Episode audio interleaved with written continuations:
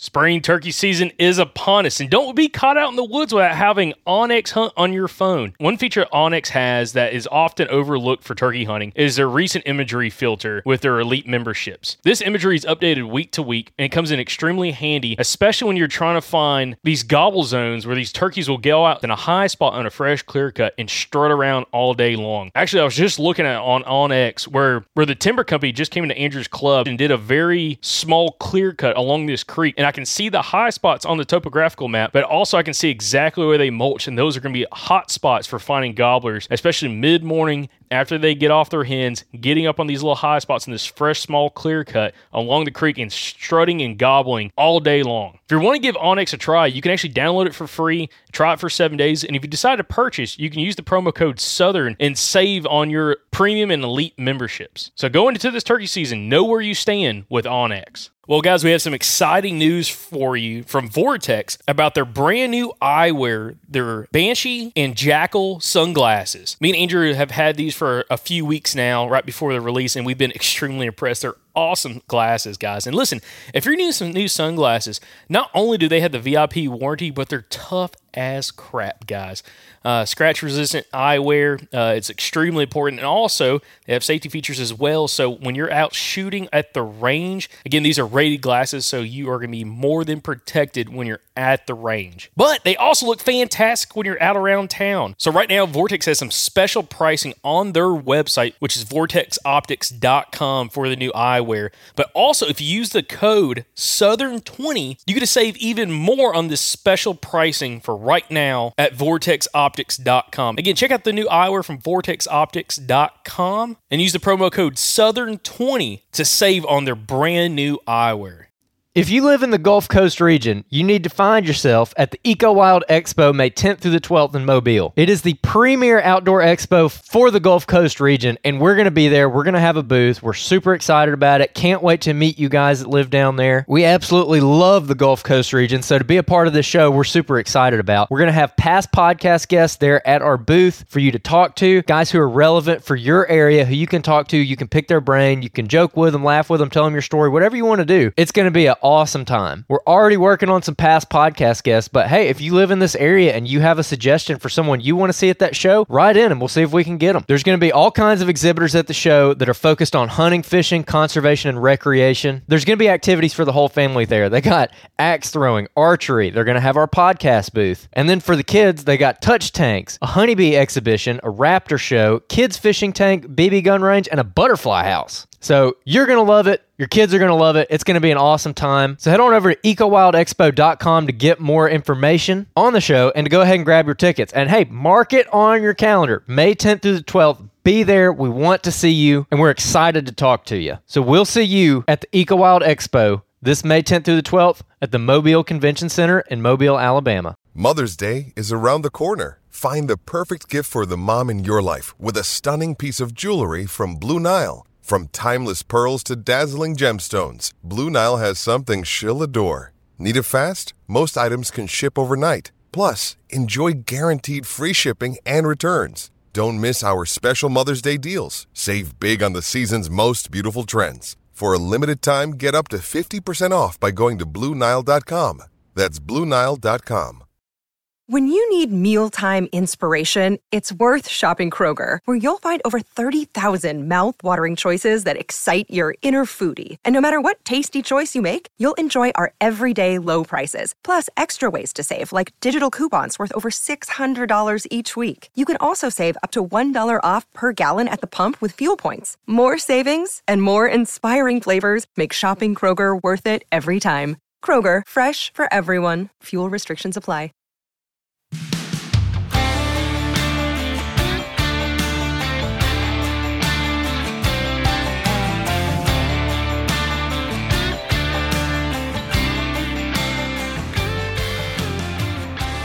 Right, everybody, we are at the Mobile Hunters Expo, the Northern Show here in Kalamazoo, Michigan.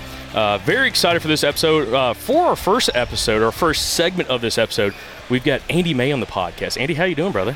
Doing good. Awesome. Yeah. Awesome. Good show, huh? Yeah, dude, it's it's unreal. It's it's a, it's a room full of killers. We were at the Southern Show, and of course, at the Southern Show, you had just a room full of guys from the Southeast that are just big buck killers, very high IQ when it comes to whitetail IQ. And here's the exact same. Just the bucks are a lot bigger up here, so it's uh, it makes it a big difference. I'm like I'm talking to some of these guys that are like in their mid 20s, and they're, hey, yeah, man, I killed this 163 and you know a couple 150s, and they're showing me photos. I'm like, holy crap! I'm like, you know, you got guys in the Southeast that.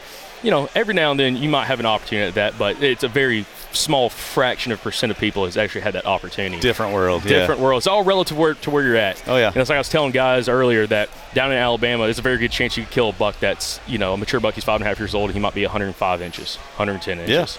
And uh, and then every now and then you get that one that breaks that 130 mark. You're like, Yep. this is awesome, That kind of sounds a little more like northern Michigan. I mean, it's changing a little bit up there. They got some antler point restrictions that have been in place, so it's getting better. But that up there, you get into kind of that northern, uh, lower peninsula, even to the UP, you get a lot of those old bucks that don't really grow big trophy racks. Mm-hmm. You know, 100, 100 inches, 110 inches. You know, big.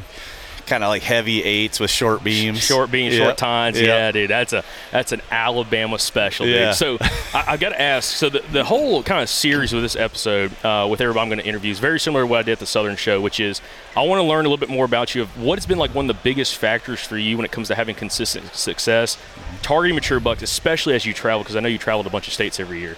Yeah, yeah. I think I've hunted. Uh, I think I hunted my 19th state uh, just recently. So Wow, okay. I've been around. Not all for whitetail, but most of them. Yeah. It's kind of hard to put a finger on it, but this is this is what is my opinion. Um, I grew up hunting here in Michigan. In, in the southern lower portion of Michigan, we have 70% of our hunters. So Michigan has a lot of hunters.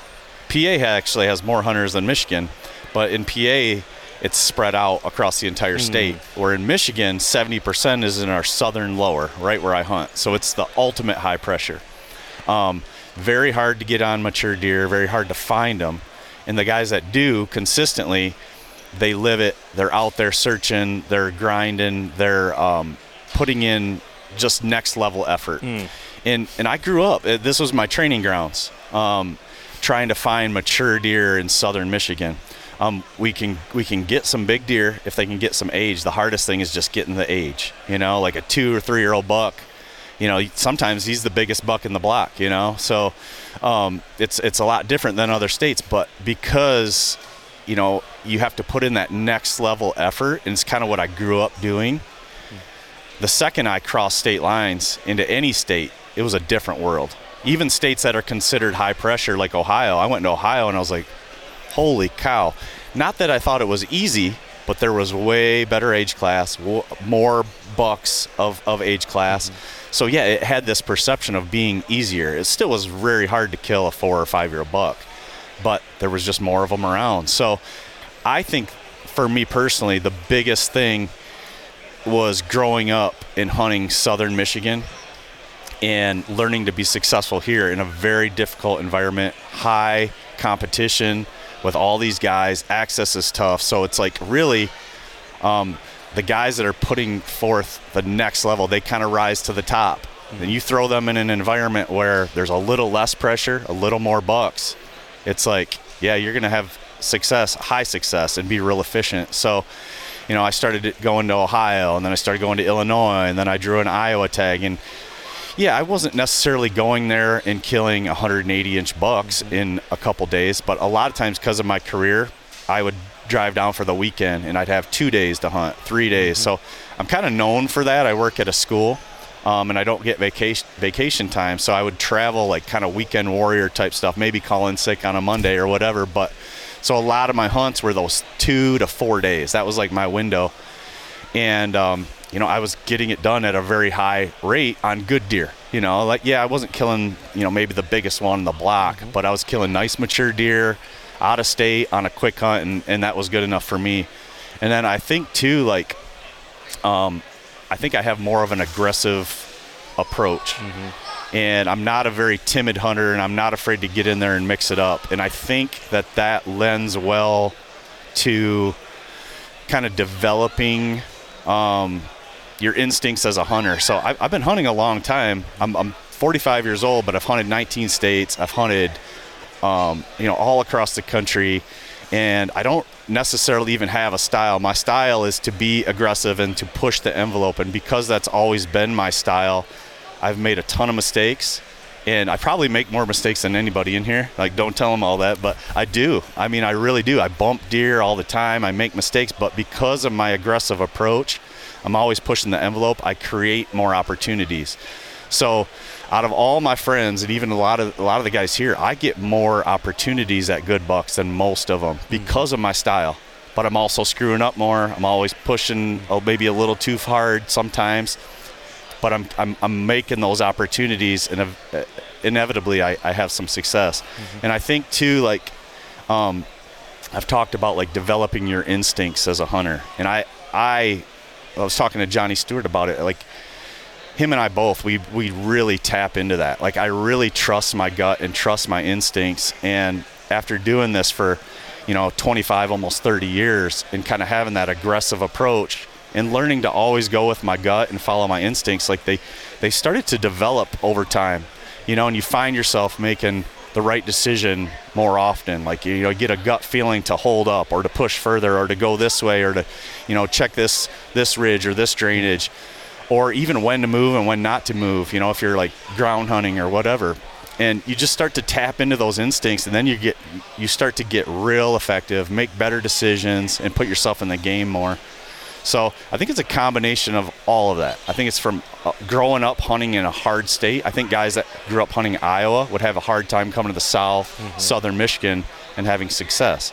There's a lot of guys uh, real big name guys yeah that lived in Michigan and didn't really kill anything that uh, exceptional mm-hmm. and moved to Iowa and now they have a wall full of big bucks. Mm-hmm. And, and, and you don't see the opposite of that. You don't see a lot of these big state guys come to like a PA or an Alabama yeah. or a Michigan and do well.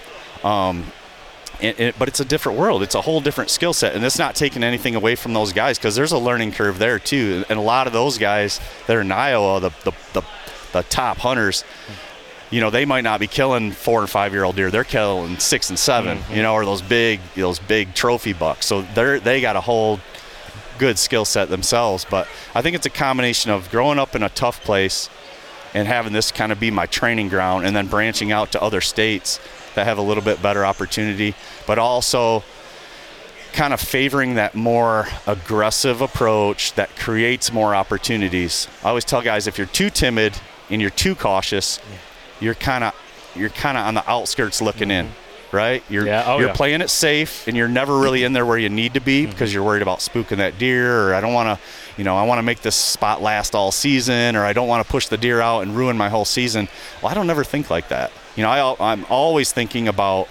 I'm either trying to like gather information through scouting so that when I feel I have everything I need to feel confident in a spot or a sit, and then that's when I dive in. Or or I'm in there just scouting and kind of hunting as I go and really pushing in there. And if I bump into deer, it you know it's not ideal, but it gave me information that I didn't have otherwise. You know, and a lot of times that has led me to a good spot or a, chasing a new buck because I'm in there kind of pushing the envelope. I spook a lot of deer. I do. I bump a lot of deer. I spook a lot of deer, but I'm it's like I'm almost in their face so much, pushing in, I create more encounters for myself. So I'm, I'm always on good deer, like all throughout the season. Um, I mean, there's certainly seasons that are, are tougher than others, and I've had them. But I think my style just it creates more opportunities than say your average guy that might go in and, and sit a thicket or sit a funnel or or something like that. And I do all that stuff too, but it has to be a very specific reason for me to do that. I need to know a buck's there. I need to know that the timing of the year, like this this area heats up or, or whatever. And if I don't have that, if, if it's not that time, I'm in there and I'm pushing and I'm creating opportunities. Oh, listen, we're gonna do have we're gonna have to do a full length episode because yeah. uh, I've got about 35 questions I, I want I would love to go through, but there's no time for it. Um, one of the last things I want to do, uh, kind of with you to kind of wrap up, because there's a lot there that I think people are going to want to hear more about in an actual episode sure. with you. Uh, but what do you think is one of the biggest mistakes that if a guy, say like that weekend warrior's doing, that's keeping him or holding him back from being successful, whether it's on his own private farm, whether he's hunting public land, whether he's hunting lease land, whatever, or he's traveling to hunt. What do you think is holding him back potentially, based off again some of the conversations you've had with guys that are trying to figure out how to become more successful and more efficiently successful? Mm-hmm. Yeah, I don't know. The answer might be a little different depending on that guy's situation. So I'll tackle it from like an out-of-state Mm-hmm. perspective, like a weekend warrior that maybe he's traveling from Michigan down to Ohio.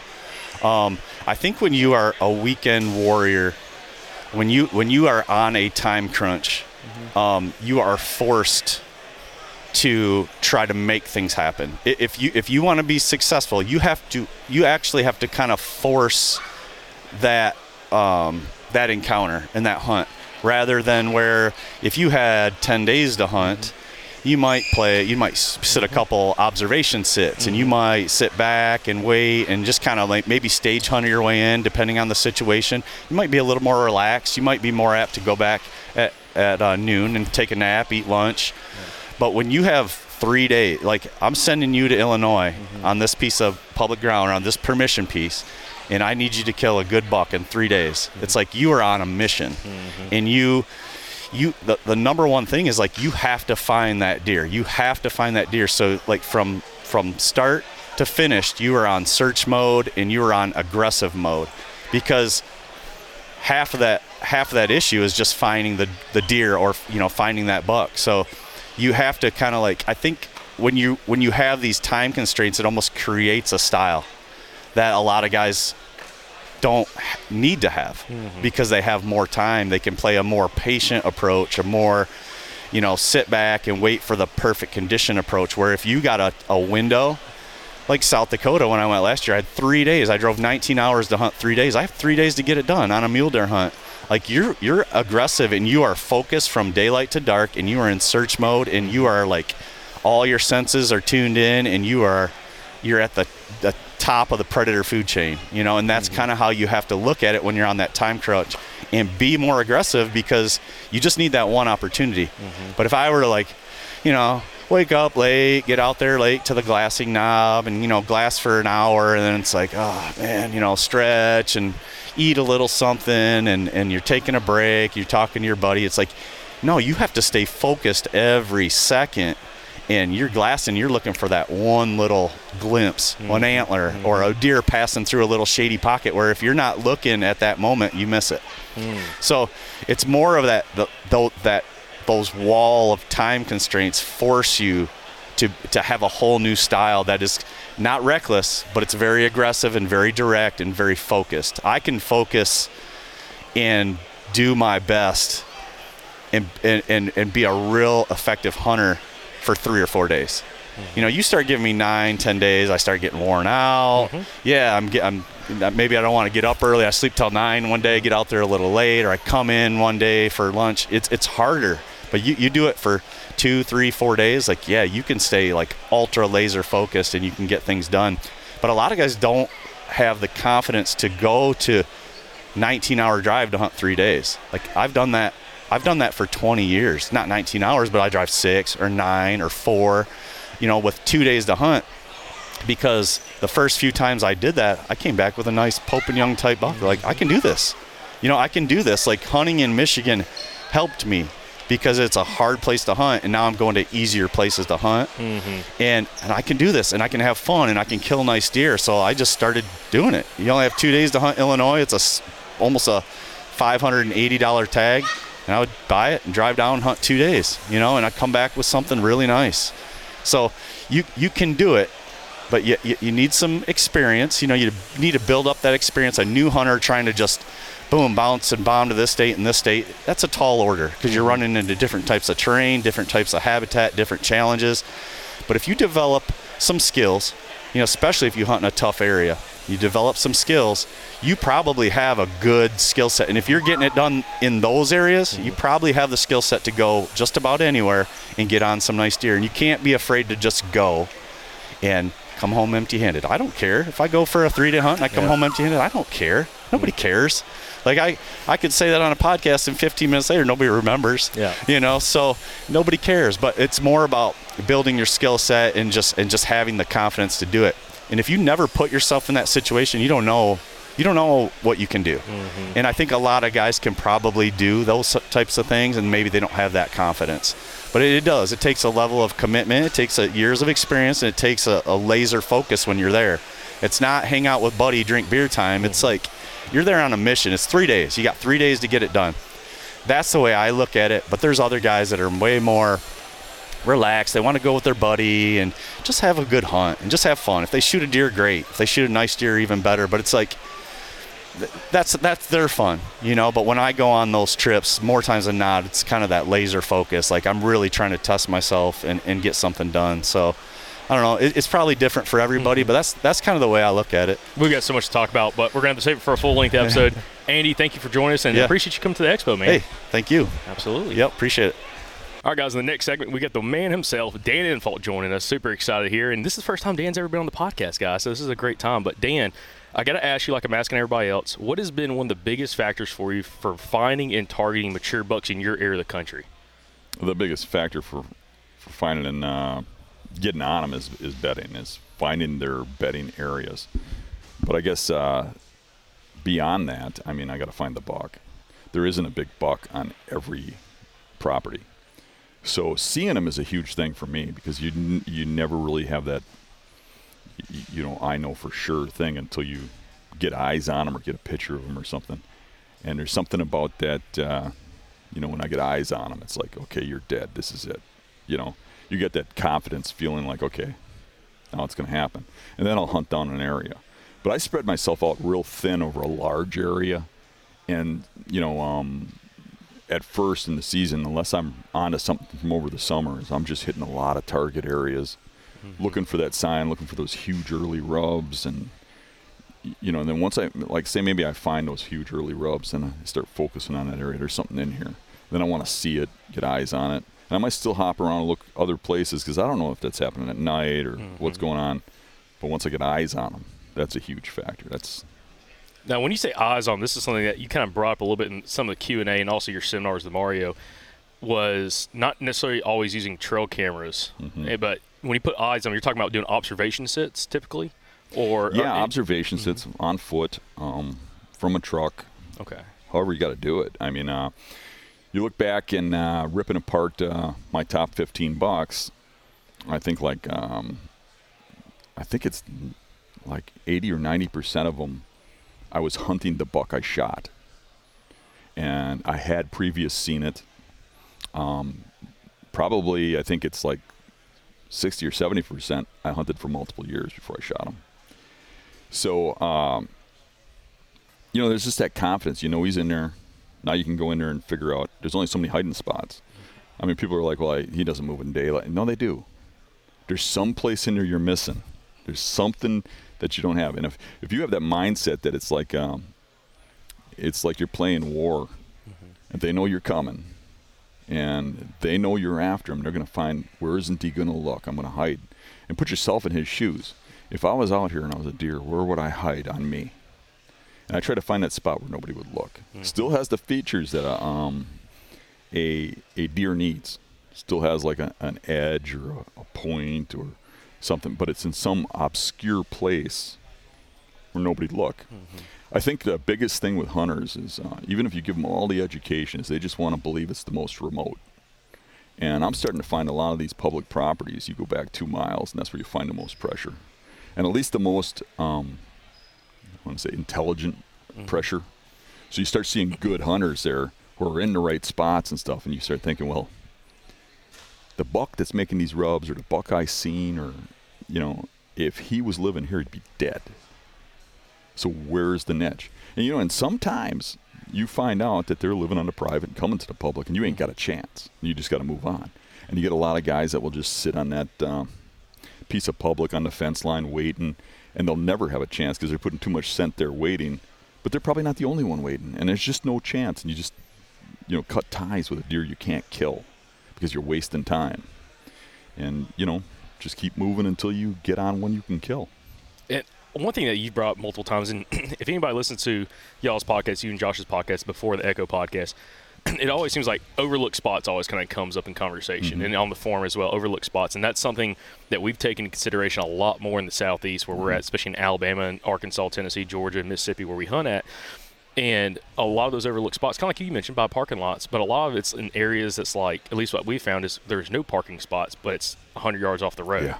And it's like everybody. I was talking to uh, uh, Dieter Kocken earlier about this. Is that's why he likes using e-bike he's like you can't park anywhere. Like the, you know, there's no shoulder of the road. You can't park in the road. But if you can park down the road, come back, and go 100 yards into the woods, you might find that pocket that everybody's walking past, nobody's stopping right there. And it's funny because down where we're at, we our public land's so roaded up, a lot of it. There's some of it's a little more remote, but if you do that whole, I'm going to walk a mile and a half in, two miles, you're walking yourself into another road. Right. So it's like it kind of bites you in the butt, and we used to do that. Try to walk as far as possible. Next thing you know, you walk up on somebody else who's out there hunting that came in from a different area, and you just walk yourself back into pressure. Mm-hmm. Versus finding those spots that are literally 50 to 100 yards off the road, and that's where mm-hmm. we've seen some of the biggest and best bucks in Right. Alabama, and especially like habitat-wise, it's so different from like where you're at, say in Wisconsin, compared down south. We just deal with so many pine trees, and there's not a whole bunch of hardwoods, except in your your stream side management zones, your creeks. But those pines that are at an age where guys can't really get a tree stand in them, you know, maybe they're eight, ten years old. If mm-hmm. you get a tree stand, you're six foot up, but you can't see anything. You're looking like pretty much underneath the stand. If you sit on the ground, it's fairly open, but that's where all the bucks want to cruise through, and a lot of mm-hmm. times it's right next to those roads. And uh, I've got a spot this year. I'm going to try to implement a little bit more of that and try to kill one where uh-huh. there's a big community scrape right there about 100 yards off the road that these bucks are paralleling. Um, but with overlooked spots, you, you, we had a guy ask you this yesterday about overlooked spots, and you made the point of, you know, all these guys are, are everybody's. It seems like if you're in this niche of mobile hunting, it seems like everybody's doing this. But if you look at, it's like a fraction of the hunters actually out there. Right. Probably 95% of the guys aren't doing what's being talked about at these shows and what you talk about. Um, it just seems like it when you're in those groups and you're on the forums and stuff, and it seems like everybody's doing that that taking into consideration, especially when it comes to like overlooked spots and trying to get visuals on the deer, is it sometimes it's not complicating as much as in if there's thick cover or some kind of obstruction close to an access point that guys are trying to walk around and go past it, that could be a, a likely spot you could find a mature buck in those areas. If it's got cover that could hold a buck, I'm going to go look at it. You, you know, uh, and I'm going to specifically go look at overlooked spots where I think when we talk about this, people think, well, I'll keep that in mind that they could be there, and they still go to the remote spots and mm-hmm. stuff like that. And I just don't want to compete with people. I'll take that whole public land and I'll cross 99% of it off, and I'll be just looking at these little patches where I think people don't go, and those are going to be the first places I go. And if I end up in one of those remote places, it's because of what I saw in the. So I'm right away going to those overlooked spots. Yeah. And, and another thing, I don't know if you've dealt with this, and especially more roaded areas. One of our buddies taught us this is like when you have a Y at an intersection of a road and there's no parking areas, the center of that Y, because everybody, when they come to a turn or they come to a Y in an intersection, they think they're going to keep driving a little bit further in. Mm-hmm. But like that Y of the intersection is the places that we've had success as well, finding a spot where Buck's living close to the road, but there's thick cover there. You know, Yeah. he can get away from that pressure, and nobody wants to get in between that 200 yard gap between the two roadways. And he'll move, you know, just after darker throughout the day in that little hub. And when we've looked at GPS data from the southeast, specifically in Alabama, that we get our hands on, we kept seeing that over and over again. How close these mm-hmm. bucks, and especially the mature bucks that were collared, were bedded within 100 yards of the road, which is mm-hmm. fascinating. It's one thing when you personally have seen it. It's another thing when you see the GPS data of, you know, 60 bucks, and you're like, nearly all these deer are within, you know, earshot of these roads within 100, 150 yards. Yeah. So Th- think about think about this. You know, um, you get into these solid pine patches and and hard, even if it's hardwood or whatever, and it gets a little mature and has understory. The only where the sun breaks through, if there's a hole, a tree fell down, or, or something, is there any kind of um, you know real good green, you know, good food. And deer don't just eat cornfields; they don't just eat acorns and stuff. They eat vast varieties of plants we couldn't even name. You know, any place where there's a lot of green, right? A little bit of sun hitting. Where does that happen? In mm-hmm. those big forests, Yep. right along the road where the, the sunlight hits the edges. They do a lot of feeding right alongside roads, and then they got cover there too from that same plant life mm-hmm. to live. And then they got a barrier. They got to have that edge because what a what a mature whitetail needs is an escape. So he needs to, you know, monitor one way, have an escape the other, and if it's something comes from that way, he still has an escape the monitor way, right? absolutely. So they will take and they'll use the road, they'll use the, the thick cover, they'll use the opening seeing into that hardwoods, and they'll use the wind and they'll use the thermals, and they'll find some spot along that road where nobody goes because it's not near a parking lot. It's not near a parking mm-hmm. spot. A lot of times you'll see a canal along those roads, right? Mm-hmm. Right on the other side of that canal. I mean, you literally got to walk half a mile to get over, just as long, much as those guys that are going to the middle, competing for those spots. He, he's got you got to go way around to get at him, and you got to get out around from away with the angle with the wind and stuff. It ain't easy. It's not like we're we're not walking the distance or doing the work, but we're hunting where the deer are, regardless of whether it looks stupid or not. It's the whole uh, dating a fat chick theory. You know, for those that didn't hear that, it's it's you, you know, um, fat chicks are fun. They're not stuck up, and they they uh, you know they're, they're just happy to be around you. You know, but you don't want your friends to see you there, right? Well, you get in this tree, you're like, I sure hope nobody sees me here. I feel embarrassed hunting here. But those are the type of spots I shoot my biggest bucks. Oh, yeah, and, and like you said, just like the whole fat girl analogy, a lot of people are like they almost feel embarrassed when they find that sign and they and they or they bump a buck. Or how often do you hear from guys that they hike back to their truck after going super far and they bump a buck 60 yards from their truck? Right. It happened last year. I sat at an overlook spot, intentionally watching the parking area. Now this is on a firearm hunt next to a big clear cut that's about two and a half years old. A lot of broom sedge grass growing up. Pines are about two and a half, three feet tall. And you'd always see it was on a gated road, and when you walked in, you'd always find big buck tracks crossing right there. I mean, 60 yards from the truck. So I'm like, I'm gonna get 200 yards from the truck where it's I can see all the way back to the truck and just watch that area. And all my buddies, we put four trucks at the gate. All my buddies walked three quarters of a mile in. I sat that morning, saw two bucks, passed two bucks. Uh, had a really nice eight point come from the truck. I have no idea where he came from, but next thing I know, he's 60 yards from me, walking right towards a nice eight point. Filmed him, sent him to the buddies, and they're all like, "Man, why don't I hear gunshots?" I'm like, "Well, you know, sure, we know there's bigger deer here. Let's try to figure out if one of these bigger bucks come through." And they never did that day. But when my buddies walked back to their truck, I could watch them, and they could see me up in my stand, and against one of those goofy spots, you know, said dating the fat girl, and when they got to their truck, there was a strip of pines, not 15 yards wide, about 30 yards long, uh, next to the trucks they're parked to. When they started their truck up and started talking, a buck got up out of that tree line, 40 yards from them, and slipped over onto some private land and got out. And I'd mm-hmm. text him, "Hey, you just had a buck right behind you. Y'all never knew it." And he's like, "Really?" I'm like, yeah, "I'm filming him and filming you at your truck as he's walking mm-hmm. away." Again, it wasn't a shooter, but it shows you how well they're accustomed to like if people are walking in, if they can hold tight and they're comfortable kind of sitting low and you don't make eye contact or mm-hmm. bump them, it almost seems like in those areas, even if they smell you, they're like after I guess just the conditioning, they're used to people not walking in there. They may smell you, but I'm just going to hold tight, and then once you get Right. out, then they're going to ease off. Even if they, sometimes they don't even ease off, they just get so used to it. I find a lot of spots where there's really good buck beds just watching a parking lot or watching an axis. You know, and um, one of the very biggest bucks that I ever shot with a bow, um, field dressed, it bottomed out a 300 pound scale. and they're bigger up north, right? But uh, Oh God, I can't comprehend that, but okay. yeah, it was just unbelievable. Yeah. I mean, it was like that big dude at school. You're like, how is that even possible? You know? Yeah. Remember that guy? Yeah, six five, about three forty. Yeah, right, right, right. But uh, uh, that buck, I was watching him right next to a parking lot, and it's the main parking lot, uh, like one of the two main parking lots of this big public area. And it has a main axis that goes out like a mile. It's got like this logging road that goes out like a mile, and then it spreads out, right? And everybody just follows that logging road, you know. And then it, there's some private land along the, you know, edges, and it goes out like it, um, like kind of like it's an access easement for mm-hmm. hunters to get back there, but it's wide enough you could hunt it. You know, you know, like it's, mm-hmm. maybe the easement's hundred yards across. Mm-hmm. You know, so you get in there, you're kind of close to the border, but I'm watching this buck get up on the uh, private land right alongside the road, right alongside the parking lot, and come out and stage by the parking lot, and literally sometimes walk right through the parking lot between the cars and across the road, and nobody's at the parking lot at Gray Light. You know, yeah. so there was two bucks. There was a 140 class 10 pointer in this one, and they're both coming out of that bedding, staging at one spot, making a scrape. They're like competing against each other. And when I got everything right, I went in there and shot that thing, and literally the whole parking lot was full of cars. And minutes before shooting it, people came out of their cars and walked up the the, the access pass 50 yards from me. I mean, you shoot those things right under underneath people. People think that those deer got to be, you know, like are afraid of people or way back. Where they don't like scent is in their bed area. They are like uh, they're okay with it being on the access route. That they're used to that.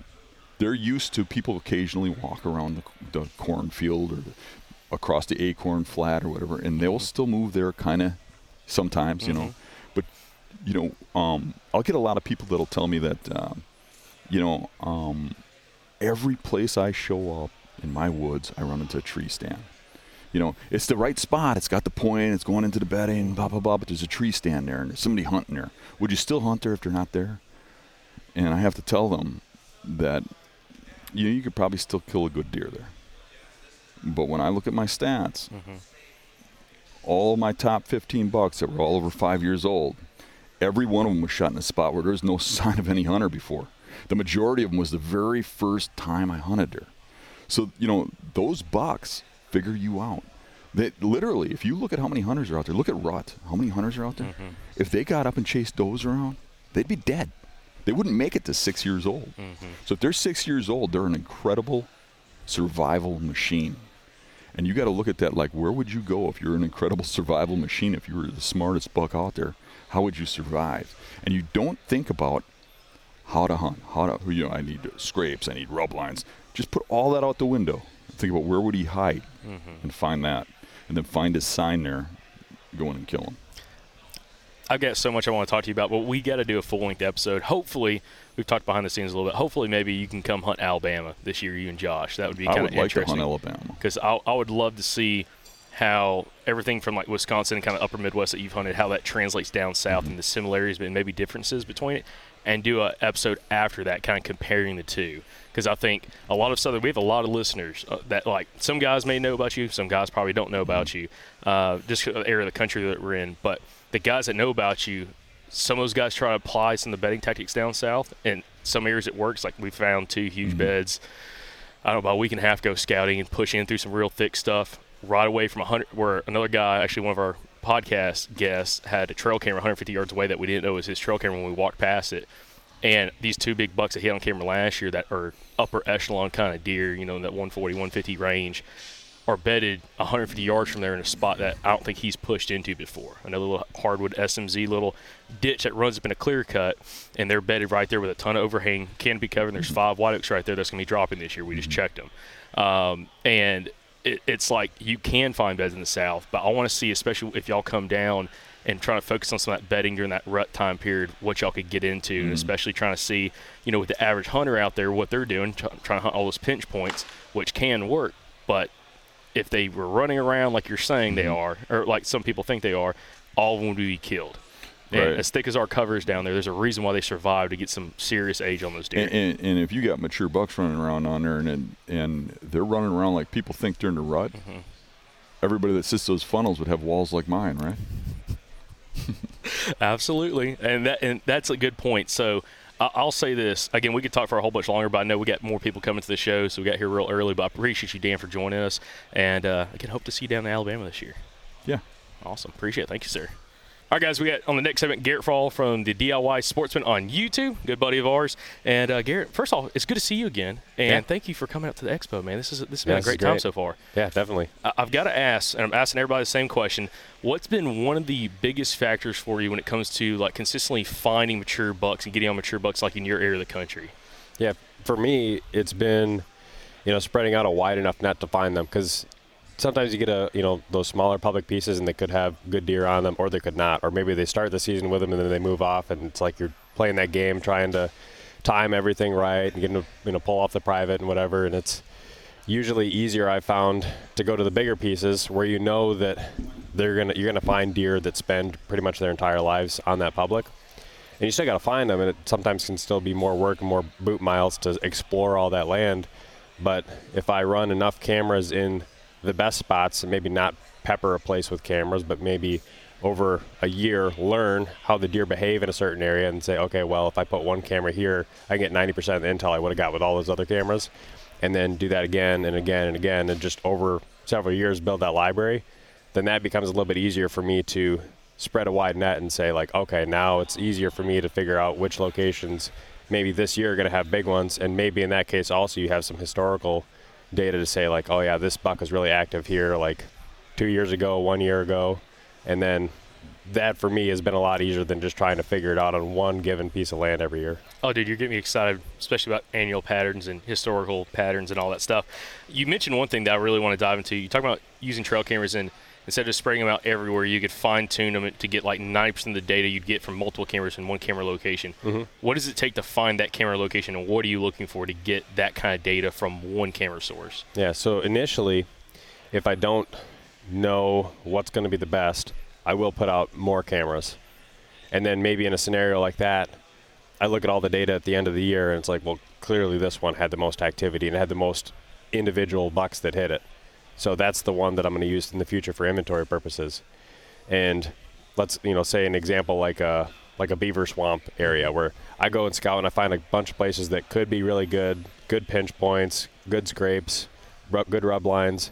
But then it seems like if I can find the best scrape, that's usually where I'm going to get the most amount of buck activity and the most pictures of individual deer. I had one that I had found, it got log sent, so it's not quite the same as what it used to be. Mm-hmm. But I had a camera over a scrape right on the edge of water, and it had good doe bedding kind of on a hillside leading down to it, just set up perfect.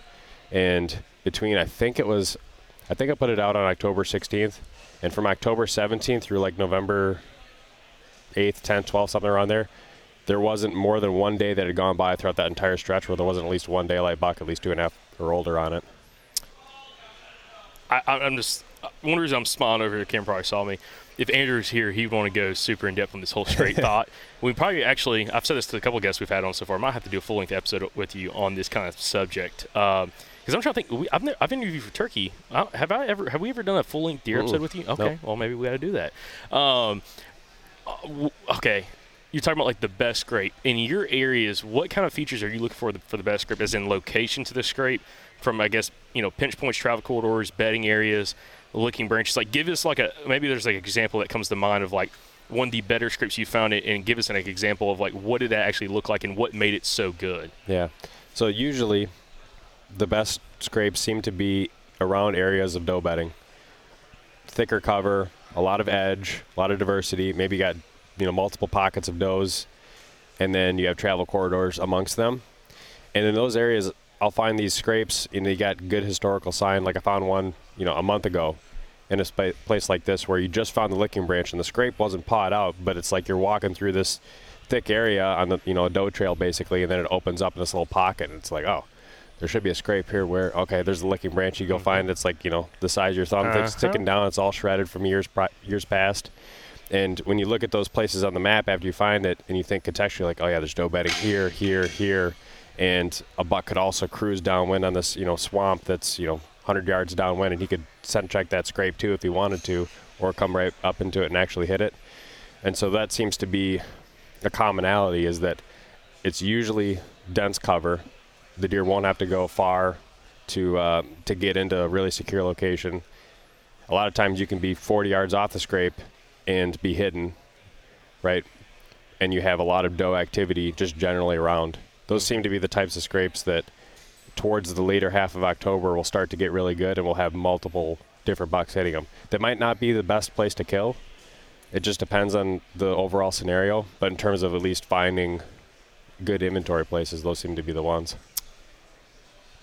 A lot of those scrapes come to mind. Some of the ones that we find. Andrew's a scrape fanatic uh, and has an eye for licking branches. Typically, I'm looking for timber rattlesnakes where we're at, when we're walking around. So I got my head, my, you know, I'm looking up, but I'm looking down too as we're going through. And he's just like, I'm like, I'll get snake bit. And he's like, oh, here's a licking branch, here's licking branch. We, we actually scouted a spot um, two weeks ago that we talked about on a previous episode that the second we hit this hardwood drainage, uh, it's got pines and like different age clear cuts all around, it, and you hit this creek bottom, and it's all big white oaks and, and poplars and stuff down there.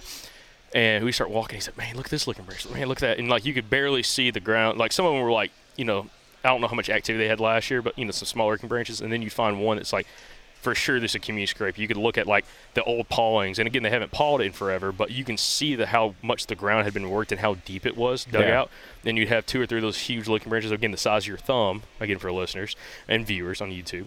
Um, and uh, got pretty excited. And then we come to find out we walked another 60 yards, and our and we didn't know this at the time, but we, anyways, we found a trail camera and we didn't know who it was. I'm like, man, it's kind of early for guys to put trail cameras out. Most guys in Alabama are putting trail cameras out the first week of July, and uh, we go past it and come to find out it was one of our buddies, Scott Seals, who's killed a lot of big deer in the same area, a lot of big deer in Alabama. He's been on podcast a few times.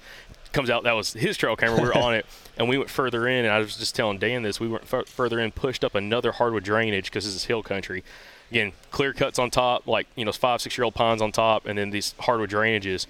And this smaller hardwood drainage kind of stopped out in the clear cut after probably like 250 yards and kind of went past the camera had to push through some super thick, nasty stuff that was just miserable.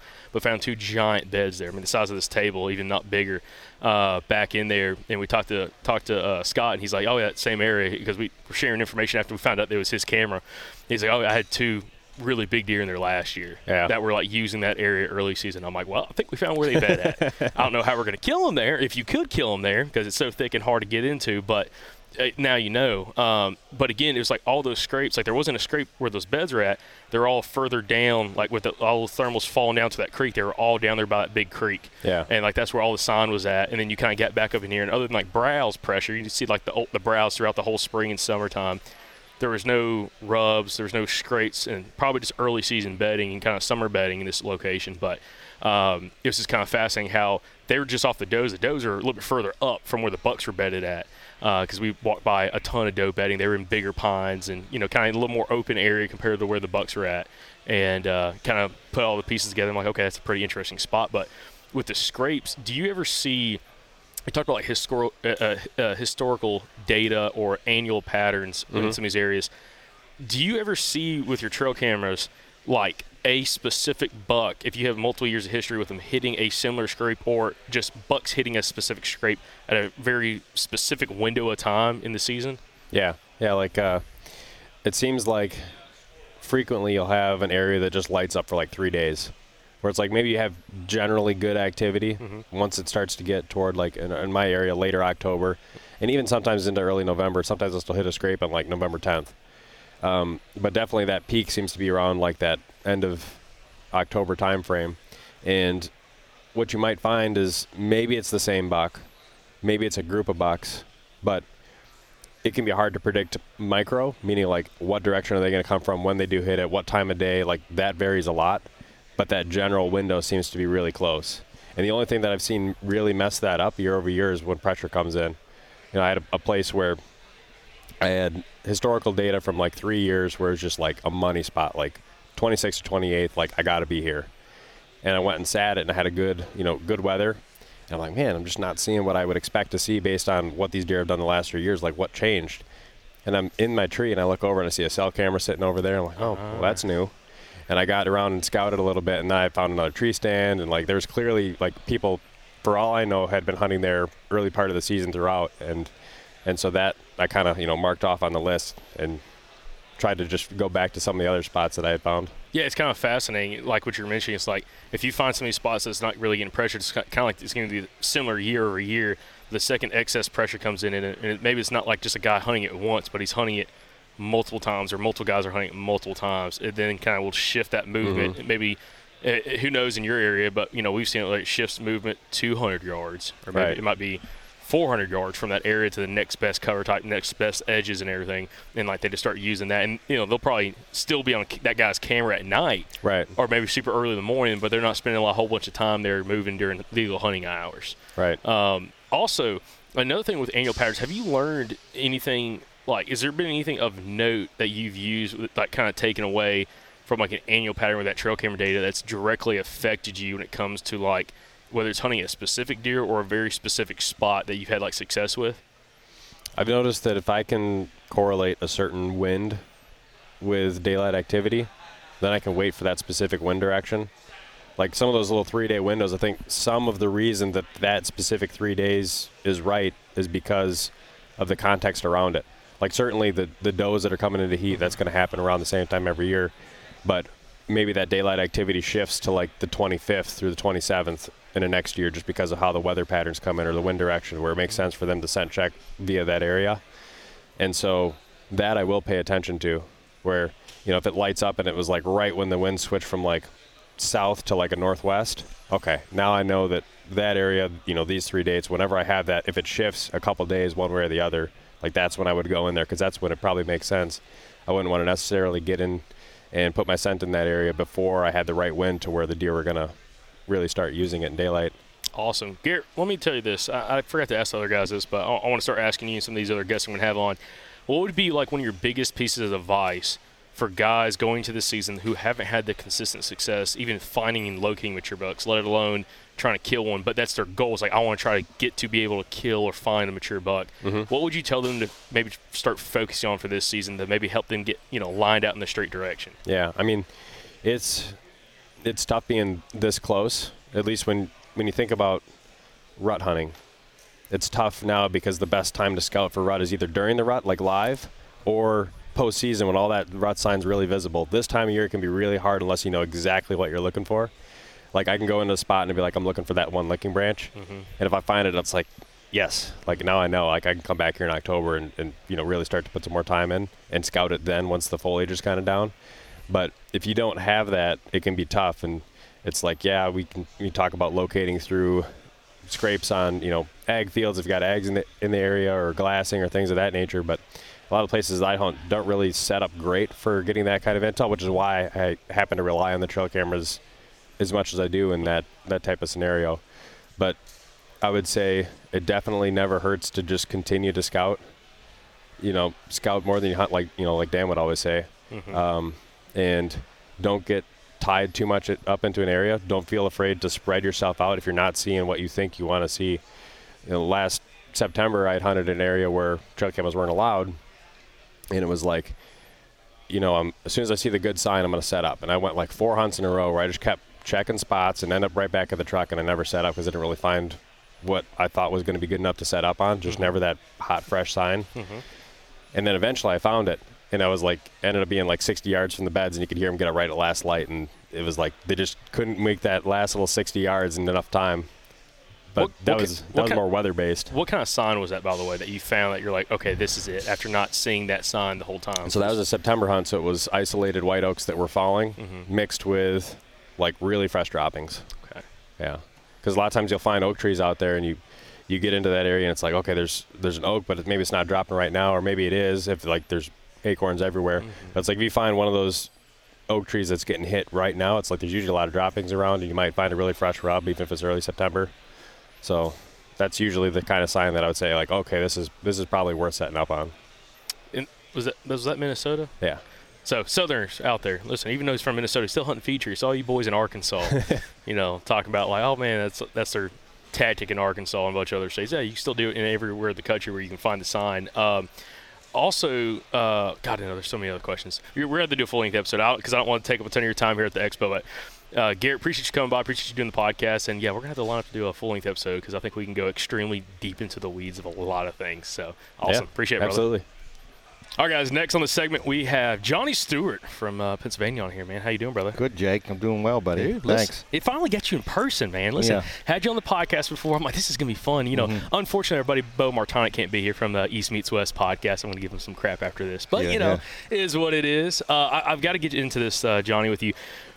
Real quickly, right off the back, you know, you're one of these guys that's always been, cons- especially in the last few years, but really for a while, have been consistently targeting mature bucks. and You've Mm-hmm. had a lot of success doing so in a bunch of states that you hunt. What's been one of the biggest factors for that? Again, staying consistent when targeting mature bucks in your area of the country. So I think uh, just anywhere I travel and hunt, I'm always actually see where the pressure is, deer deer hunting pressure, and use that to my advantage. You know what I mean? So, and also find what the deer are going to want, habitat and food and whatever. But but look at uh, e scout and, and find like their ideal habitat. And now with all the info out there uh, in hunting and there's a lot of good hunters kind of see where you would go and that's probably where most of the hunters are going to want to go to.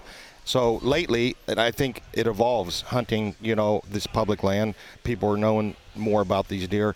It, you just got to stay ahead of it. So it's not, it might be the most ideal area on your e-scouting for deer to be but so is that is also true for the people that going in there hunting so lately I've been just kind of using like a like a nucleus is where the deer would be, and also probably the hunters, and just working outwards. You know, a lot of these deer, mature deer on this public lands, noctur- nocturnal. So at some place, you know, they're going to be in a safe area. So I've been looking. I call it just. I kind of try to dumb it down all my years and all the knowledge, and you can get into rabbit holes, talking scrapes, rubs, this and that. Like where is the safe area that you think these mature deer are going to be and get away? It might be an area without rubs, without any sign, but it's just a safe area. So I think pressure is a huge thing. Hunting pressure is a huge thing that I'm looking for, but I use it to my advantage. A lot of my buddies are like, too many guys there. I said, okay. I said, I'd say 90 some percent of the mature deer know that this guy's in here.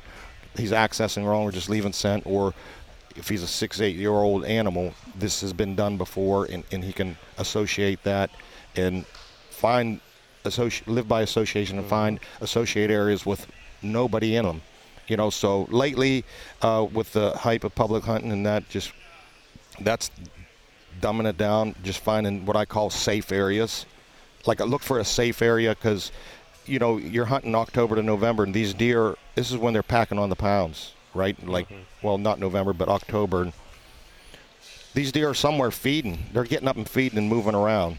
And these deer are living year to year, and you know everybody's hunting flat acorns or whatever it might be. The the what I call it like another analogy I have. I use analogies a lot. Is like you take a photographer and takes a picture, you know, and you don't just have the subject in the middle. You have a few things that are that are attractive to you. So, like, I look at e-scouting, and you- you have a lot going on in one area, and that's almost like that picture. It's not just the subject right in the middle. It's attractive to your eye, and it has all these things happening. So that's where the deer, like, are going to want to go to. But like I said, work out from there, find these safe areas that might not have anything.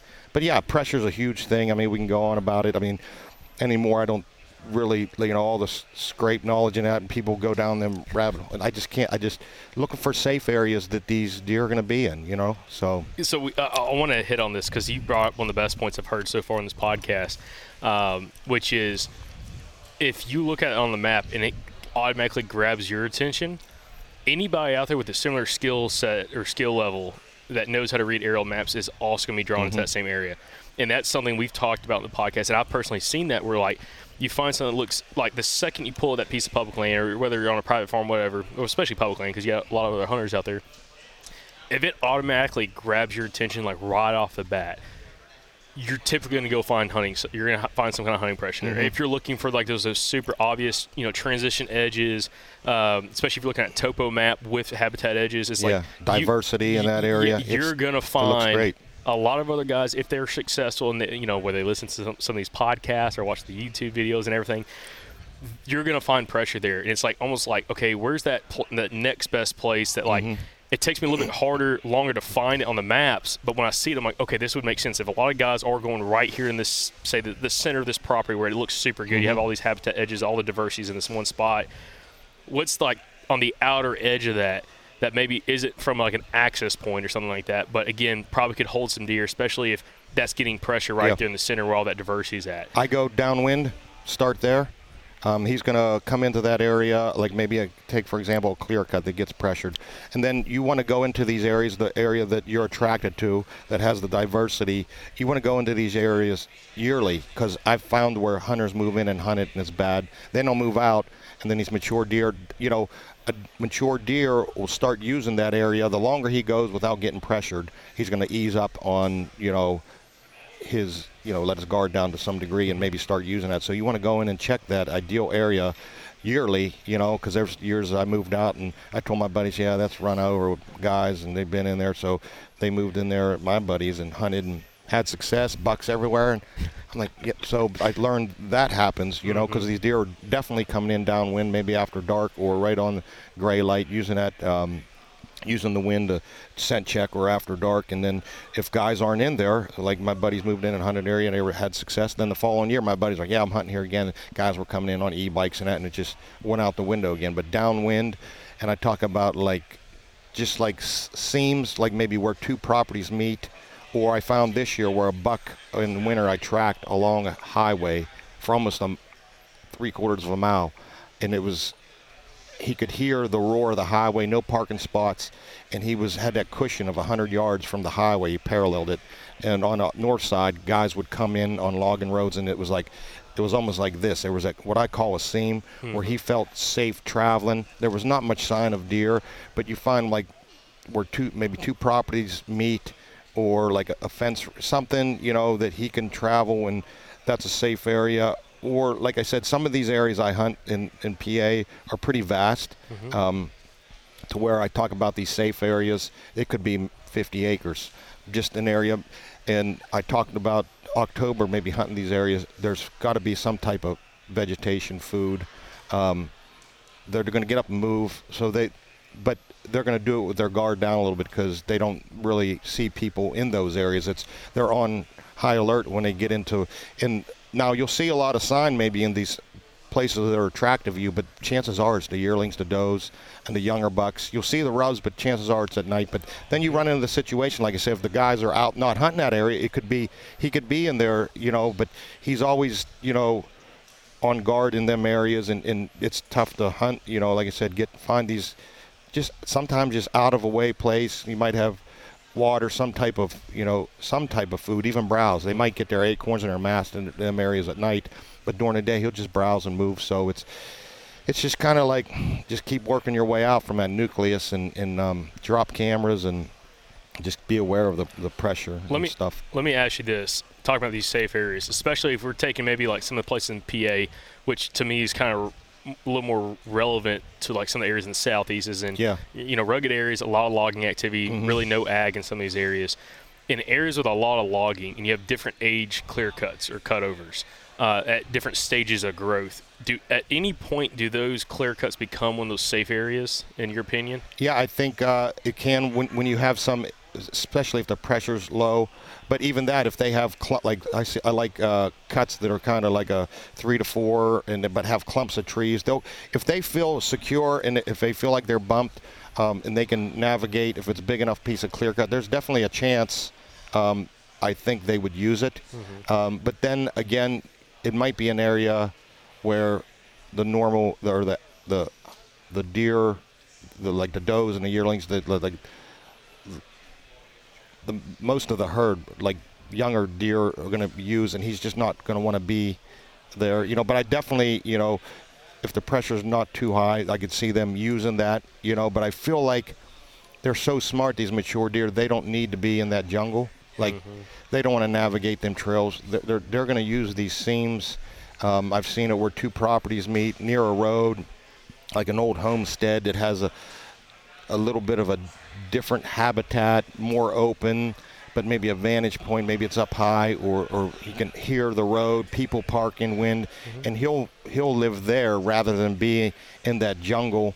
You know what I mean? Not saying he, you know, if you look at a radio collar deer, he, you know, he's like this. He does move, but um, so I'm not saying he can't be in there, but he don't need to live in that. He's going to live. He's going to find an easier. You know, he has a big rack and stuff like that. He's going to. He don't want to walk through that jungle. He's going to find somewhere easier, smart, to um, and be aware of where um, know where the hunting pressure going to come. Like I feel like analogy I use is if you were in your house and someone was stalking you or wanting to kill you, like, and you're you're going to look out your windows and see someone pulling in your driveway. You're not going to be hiding in your closet, h- hiding. You want to know where where danger's coming from and be be ready for that.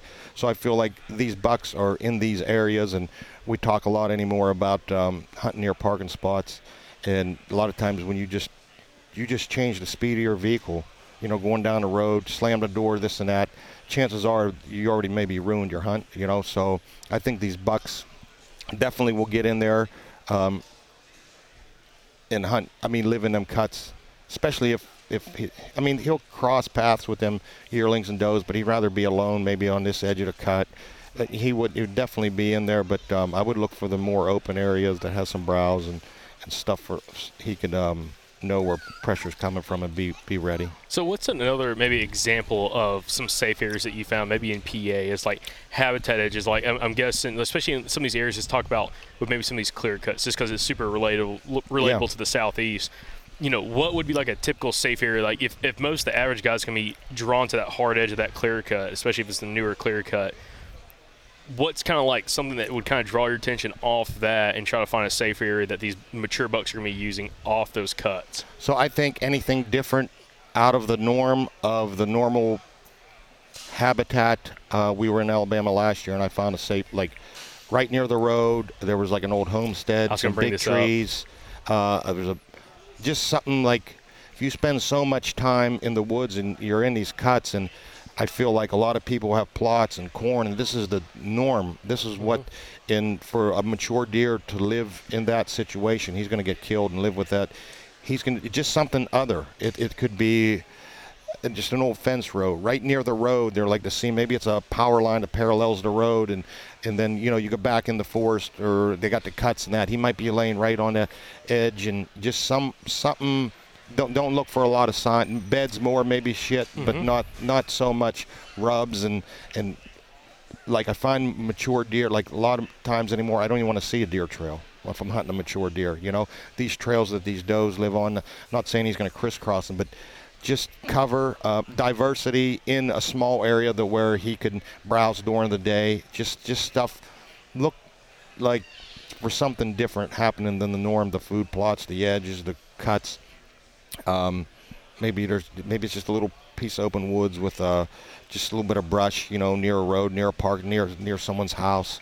Um, maybe a little high elevated area that uh, just has some, you know, briars or, or some, you know, but not the not with the general like uh, herd, the deer herd, the, the, the does, the fawns. You know, you know They're what I'm going to be saying? slightly separated. separated i feel and, and just something a little bit different but smaller amounts of diversity in where you can browse and stuff like that but just look for not the norm you know where, where you're you're going in and you see the normal deer acting and and in running trails and cuts and i just feel like that's what you're going to see is the, the normal deer population not the you know small percentage you know what i mean? How do you see big bucks or mature bucks using more steeper terrain for bedding and traveling compared to like more more gentle rolling hills? Like if you have like some of that steeper terrain in areas, do you ever see for some reason some bucks tend to like lean towards that a little bit more so? Yeah, I think if it's I've like rugged areas, you know, less accessible areas, um, and and I tell people how a lot of people don't like to go down on a, a steep hillside and hunt. Um, like a deer, I followed, I tracked deer enough um, in the snow, and just in general, um, they're you, you see their toes, their hoofs are only maybe that far apart. So they're almost walking like so. If they're walking on a hillside, traversing a hillside, for me and you, it's tough to walk on a hillside. But it's they use a topo line. Um, it's almost like them walking on a f- flat piece of ground. You know, they'll they'll travel a topo line. You know, easily, and that's not. You know, people look down. I used to look down that steep hill. He ain't gonna want to walk on that steep hill. I don't like walking on a hill, but our feet are this far apart. Our walk. Yeah. So then you have an elevation change of one foot. So it's, that's tough for him. Uh, a steep hill, you know, definitely uh, an in, insignificant trail. Maybe it's just some leaves tuffed up, um, especially if you got a lot of pressure, maybe top and bottom.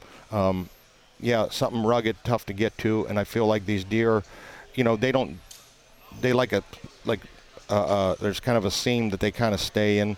They don't, you know, they don't just go up and down mountains like they're they're efficient with their their their. Um, you can see, uh, like coming out of spring, like out of winter, they're still fat compared to the other deer. They're they're real efficient with their energy. So they, they might change elevation 100 feet, maybe 50 feet, but there's like maybe a cushion of area that they stay in, and it, it's a lot of times it is on the hillsides where they're not bothered, and you know they can they can either get thermals. Um, falling or rising, you know, stuff like that. I, and I feel like there's, there's they they feel like they're hidden more, you know. Um, when they're on them ridges, maybe a narrow like a spine or something, just really exposed. I seen deer just over the ridge, bucks, mature deer. Just I feel like they could see the ridge, but their body's not exposed. You know, I feel like they're they're they're safe on them hillsides and and rugged area, and I think keeps a lot of people away in them areas. You know, Well, so. going into this season for a guys like, well, I want, to try and get your piece of advice for somebody. If if there, we have listeners out there that haven't had the consistent success finding, targeting, and even getting opportunities at mature whitetails, but that's their goal. Like some people might not be their goal, but for for a guy's goal, they want to go out and find and target and try to kill some mature whitetails, no matter in the area of the country they're in. What would you tell them is something to focus on going into this season to hopefully get them on the straight and narrow path to start building confidence in order to have that success? So, like, if you're looking for a mature deer, there, there's three things I used to talk about that they kind of need to to survive: is is terrain, you know, something rugged, um, cover, um, or something inaccessible, maybe a- across the lake, river or something so flat, maybe uh, on an island. I don't know. Them are three things that I feel like you find that you first you're going to find a mature deer, you know, then bring in uh, consideration if anybody, you know, and if it's inaccessible, chances are, you know, or w- bring in the consideration where people are going to enter, you know, and you might have to do the opposite of what most people are going to do, but um, just be aware of, I think, the hunting pressure because it's pretty much everywhere, you know, and just get away from where the normal people are going to be. Um, get find that cover, find the terrain, and something inaccessible to where these deer are going to live. Um, maybe the rut is crazy. I used to always take off and hunt the rut, but it's hard to predict deer, and, and guys are a lot of guys are in the woods. Maybe not just uh, finding a place where hunters aren't, but the times that hunters aren't there also. Maybe a late season type time when guys are out of there. They, you know, and they need to feed more. They're going to be back into that area. The guys aren't. So it's not just, or maybe real, real early. I'm going to try to focus on some rugged areas this year and some mountain areas, early, early. You know, where the pressure's not there yet. You know what I mean? But um, be optimistic. You know, and just you got to have a good work ethic.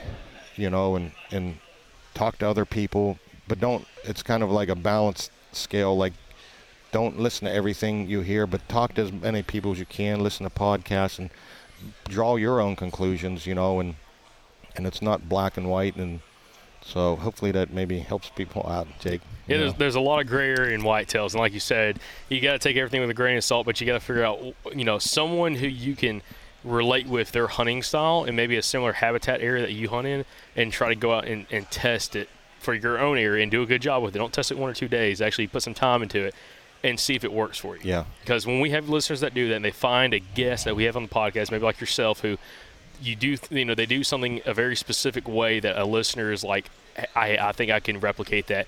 That's when we start having listener success stories come in. And we have mm-hmm. hundreds of those that come in every year where guys find a guest or two that they really enjoy. They may, they listen to a lot of the episodes, but they find one or two guests that do something very similar to like maybe their area of the country and a, a style that they get along with and they implement it and they start killing big deer Yeah. and killing good deer Yeah. and they're having more success and they're building more confidence and then that's just going to keep compounding even to more success so um, i think it's a really good point like you got to take everything with a grain of salt listen to everybody Yeah. but also figure out it realistically what could work in your area and actually go out there and do a good job testing it don't test it for a day or two scout for a day or two and say this doesn't work you actually got to put some time into it and, and trust the process and when you find that success start replicating it and ask why why did you have success Ask yourself a lot of questions. Why? Why? And, and, and Uh-huh. there's more than one way to skin a cat, and, and I try to t- stay away from this is how you do it. And this is you listen to other people and draw your, you know, like I used to talk, have analogies where I'd say, hey, when I was younger, I had a a toolkit for, you know, working on a car. Now, like 30 years later, I have a huge toolbox with so like hunting's the same that um, you need a lot of tools in your toolbox for working on this vehicle or that vehicle you're, you're not just going to use like a 9 16 wrench to take off every bolt and work on a car you know? Mm-hmm. So the more tools you have in your toolbox the more things you can work on you know it's just like hunting the more things that you have learned and the different situations you can apply you know your tool or what you've learned out of your tool bag to, to work in this situation. But listen to everybody and but draw your own conclusions. You might see something that nobody else sees and, and then it's a lot of it's situation you know scenarios are all different there's so many variables mm-hmm. like your area might be kind of comparable to what johnny stewart said in this area mm-hmm. but then Dan Infalt said this here, so mine's kind of halfway between. Mm-hmm. So let's pull a little bit here and a little bit here. You know, maybe it, it fits my area because I've had people ask me a lot of questions. Uh, maybe show me a e-scouting map and say where would you hunt. I'm like, they asked me one question, I'm going to ask you 25. I mean, this Yeah. is like there's a lot to um, know because I've been in so many scenarios, and there's no two identical scenarios out there in a hunting. You know, there's hunting pressure is different, the landscape's different, the habitat all over the. I've hunted enough areas, enough states that it's diverse. It's changing everywhere. So it's like you know, and I talk about the balance scale. Like one time I would do something to get a result, it'd be like this, and then another time I do the opposite to get this result in a different state or something. It's like you're doing different things. You said to do, like if you listen to someone says do this, uh, hunt this way, you got to be careful if he's hunting. Um, the identical area that to you, which is hard to find, you can go an hour away and it's going to be different. You know, so if you're listening to this guy talk about how to do it, this is how to, this is what to do, and you're an hour away and it, it- you might be able to use it, but then if you're three states over, it's like that doesn't work for me. But that doesn't mean, you know, listen to what he says and maybe a scenario that you come up on. But um, that, that's what I like about the hunting is these mature deer. There's no two. Every time I go in the woods, it's changing. Whether it's a place I go to every year or a different state, you know, different deer die off. The habitat changes. They log different hunting pressure, and you got to keep learning all that shit. That's keep, the most frustrating know? thing about hunting timber company or timber timberland, where you, there's there's no guarantee when there's going to be another cut happening Mm-hmm. and how much it can change the overall deer pattern. Like you hunt a spot for two or three years, you kind of figure out what the deer are doing based off how the habitat and how the existing clear cuts and everything are in this property. And then they come through and cut another ridge, and you're like, well, crap, you know that kind of changed stuff Yeah. up because now you have all this. You know, especially in the summertime, this fresh new growth that they're going to feed on. They're going to shift bedding just a little bit. Now, when the Mm-hmm. hunting pressure comes back, then they're going to shift around, and then that maybe thicker ridge top that they cut now it's just a wide open space that nothing's really going to be using all that much. And last year, I, I made a mistake of using historical data. So I hunted last year in an area that was really productive the year before, and there was a little bit of a change of a cut. And I hunted, I put too much eggs in one basket, and I hunted there, and the deer weren't there last year. And, and so it's like, and I'll, I'll struggle with, you know, just hunting this spot because this worked last year, and you hunt like t- two spots last year that I picked out. I said, these are good. They were good last year and I didn't worry about scouting too much. I hunted these spots, and it, it was pretty much a bust. You know, and the one area I don't know if I was putting some scent in there, and the other area was a little bit of a change and a cut. Things just changed, like, and they were doing some work in the area, and I said, you know, and I was still, now they're here, they're here, and and uh, I stuck with it, and have you know other options available. You know, don't just, you know, I've done it many times where I'd caught a deer in an area, and I said he'll be here next year, and I mean, I lost him for two years. I found him two years later, uh, half a mile away. But why wasn't he here? It, you know, who knows? Maybe another deer, deer come in, pushed him out, or he'd been bumped too many times, too many hunters. You know, but it's always changing and, and stuff like that. So. Absolutely. Well, Johnny, appreciate you joining us on the podcast. Thanks for coming to the expo. It's great to finally see you. Again, Yeah. I was surprised. I didn't know you were going to be here, dude. And on Thursday, saw you guys or Friday, whenever it was when y'all got here, and I was like, okay, this is going to be fun, dude. Yeah, yeah. Now we're going to have a freaking party. It's a good so time. Awesome. Appreciate you coming, right, brother. Thanks, Jacob. for joining the podcast. All right, brother. Houndstooth Game Calls is your home for turkey calls this spring. Go check them out. They got all the classic turkey calls. You know, they got the pot calls and the box calls and the mouth calls, but they also got a couple really interesting calls. One of them is called the the success call, and you just need to go look it up. It's very it's like a box call that you can work with one hand. It's really really cool. Sounds incredible. They also got the Spur Master, which is another very unique call that you can get some really unique clean tones out of. They're going to help you out this turkey season. Use the promo code SOP24 to get 15% off of your order at Houndstooth Game Calls. That's SOP24. Use it at checkout. It helps the podcast. Another day is here, and you're ready for it. What to wear? Check. Breakfast, lunch, and dinner? Check. Planning for what's next and how to save for it? That's where Bank of America can help. For your financial to-dos, Bank of America has experts ready to help get you closer to your goals. Get started at one of our local financial centers or 24-7 in our mobile banking app. Find a location near you at bankofamerica.com slash talk to us. What would you like the power to do? Mobile banking requires downloading the app and is only available for select devices. Message and data rates may apply. Bank of America and a member FDIC. True Lock Chokes has been made in Georgia since 1981 and offering a wide range of chokes, over 2,000 different chokes for all kinds of shooting activities. You might be wondering why you'd want to purchase a True Lock choke, and it's to improve your shotgun performance, absolutely guaranteed. And as a great example, we have Andrew Maxwell here. And uh, Andrew, you've had some pretty good luck again, kind of switching out chokes and trying out the Precision Hunter choke from True Lock. So, Andrew, what's been your experience so far? Yeah, I've always, I've used the same choke for several years now. I never really thought much of it, and I got the True Lock choke in. I patterned my gun with the first choke at uh, 30 and 50, and then I switched to the True Lock and changed from 30 to 50. And the 50 yard pattern on my gun with the True Lock choke is unbelievable. Like everybody's jaws were dropping. Like when we were out there with Mike and Sam, we were all super impressed. I mean, it's throwing a better pattern at 50 now than it was throwing at 40 before my old choke. And Andrew, you're shooting the Precision Hunter choke from TrueLock. It's a great option. Same chokes I have in my shotgun. So, guys, if you want to give TrueLock a shot this spring, you can head over to TrueLockChokes.com. That's T R U L O C K chokes.com. You can also use the promo code Southern at checkout at TrueLockChokes.com and save 10% on your order. Again, give TrueLock a shot this spring, especially if you're not happy with the performance of your shotgun, and shoot with a more deadly pattern with TrueLock. All right, guys, next on the podcast. And next on this segment, we've got Josh Talker from the Before the Echo podcast. Josh, how you doing, brother? Good. How are you? Doing well, man. Let's get, hang out a decent amount this uh this whole event here at the Mobile Yeah. Hunters Expo. I was going to say doing live stream podcast for Mhm. Before the Echo and everything with Dan. Yeah. Um, it's been pretty awesome, but I've been wanting to get you on the podcast and talk about, especially in the last few years, what's been like one of the bigger factors for you when it comes to consistently getting on and finding mature bucks in your area of the country. Yeah, so I live in southern Indiana, um, and I travel around the country hunting. Though I, you know, I hunted in six different states last year. Just um, a, you know, a plethora of time in the in the woods recently in the last few years. And the biggest thing for me is uh, to, to get on big deer and, and more deer is I I do whatever I can to lay my eyes on a buck. I killed I killed four bucks this year, and uh, three of the four, and the three out of state ones, uh, I laid eyes on them either the day I killed them or the day before I killed them. And I think a lot of guys um, kind of get married to an area. Like you pick a spot on a map out of state, and you're like, I'm going to go hunt this area, and then you kind of sit around there and and try to, you know, hope a buck into into range.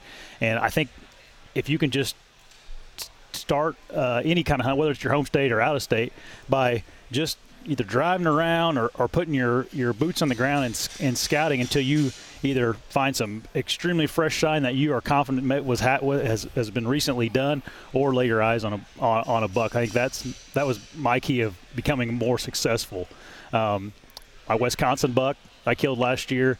He ran in front of me um, driving home from a hunt, our, our first hunt, and uh, happened. I, I just pulled the map up real quick. I'm like, oh, there's public land here that he ran into, and uh, killed him the next day. And then same with Nebraska. I, I bumped him the the uh, evening before season started and went in there the next evening uh, on September 1st and killed him. So same with Ohio. Uh, Ohio was a little bit different. It was a it was a rut hunt, so things were going crazy, in Ohio. But I saw him two hours before I shot him. You know, I was I was scouting my way in. I looked up and I saw him um, kind of being chased around by another buck and went and sat in there. And, and I think uh, a lot of guys just get fixated on um, I have to be you know. I picked this spot out. This is where I'm going to sit. Mhm. Whereas you got to be where the deer are, and the best way of being where the deer are is putting your eyes on one. So let me the the Wisconsin deer. That's something that's really interesting to me. Is you saw him cross the road on the public, Yeah. and you pi- pulled up your maps, saw it. What was your game plan going into hunting that deer? Because uh, I think it's happened to me. It's Yeah. happened to probably a lot of listeners where they've had a situation. They're driving through some public or next to some public. They see that big buck cross, maybe just before legal light, maybe during legal light, Yeah. or even just after legal light, and they're like, "Whoa!" Wh- what was your steps in order to try to pinpoint that deer and, and kill him the next day? Yeah, so uh, I'll, I'll walk back and kind of describe how we, we saw him. Uh, me and Dan were hunting uh, a different property, um, kind of, you know, same general area, but down the road from this spot. And uh, I don't know exactly what time it was. It was after dark, um, maybe by an hour, you know, whatever, however long it took us to get back to the truck and drive down the road. And uh, we looked out to the right, and he was standing in a cornfield just to the right of the road.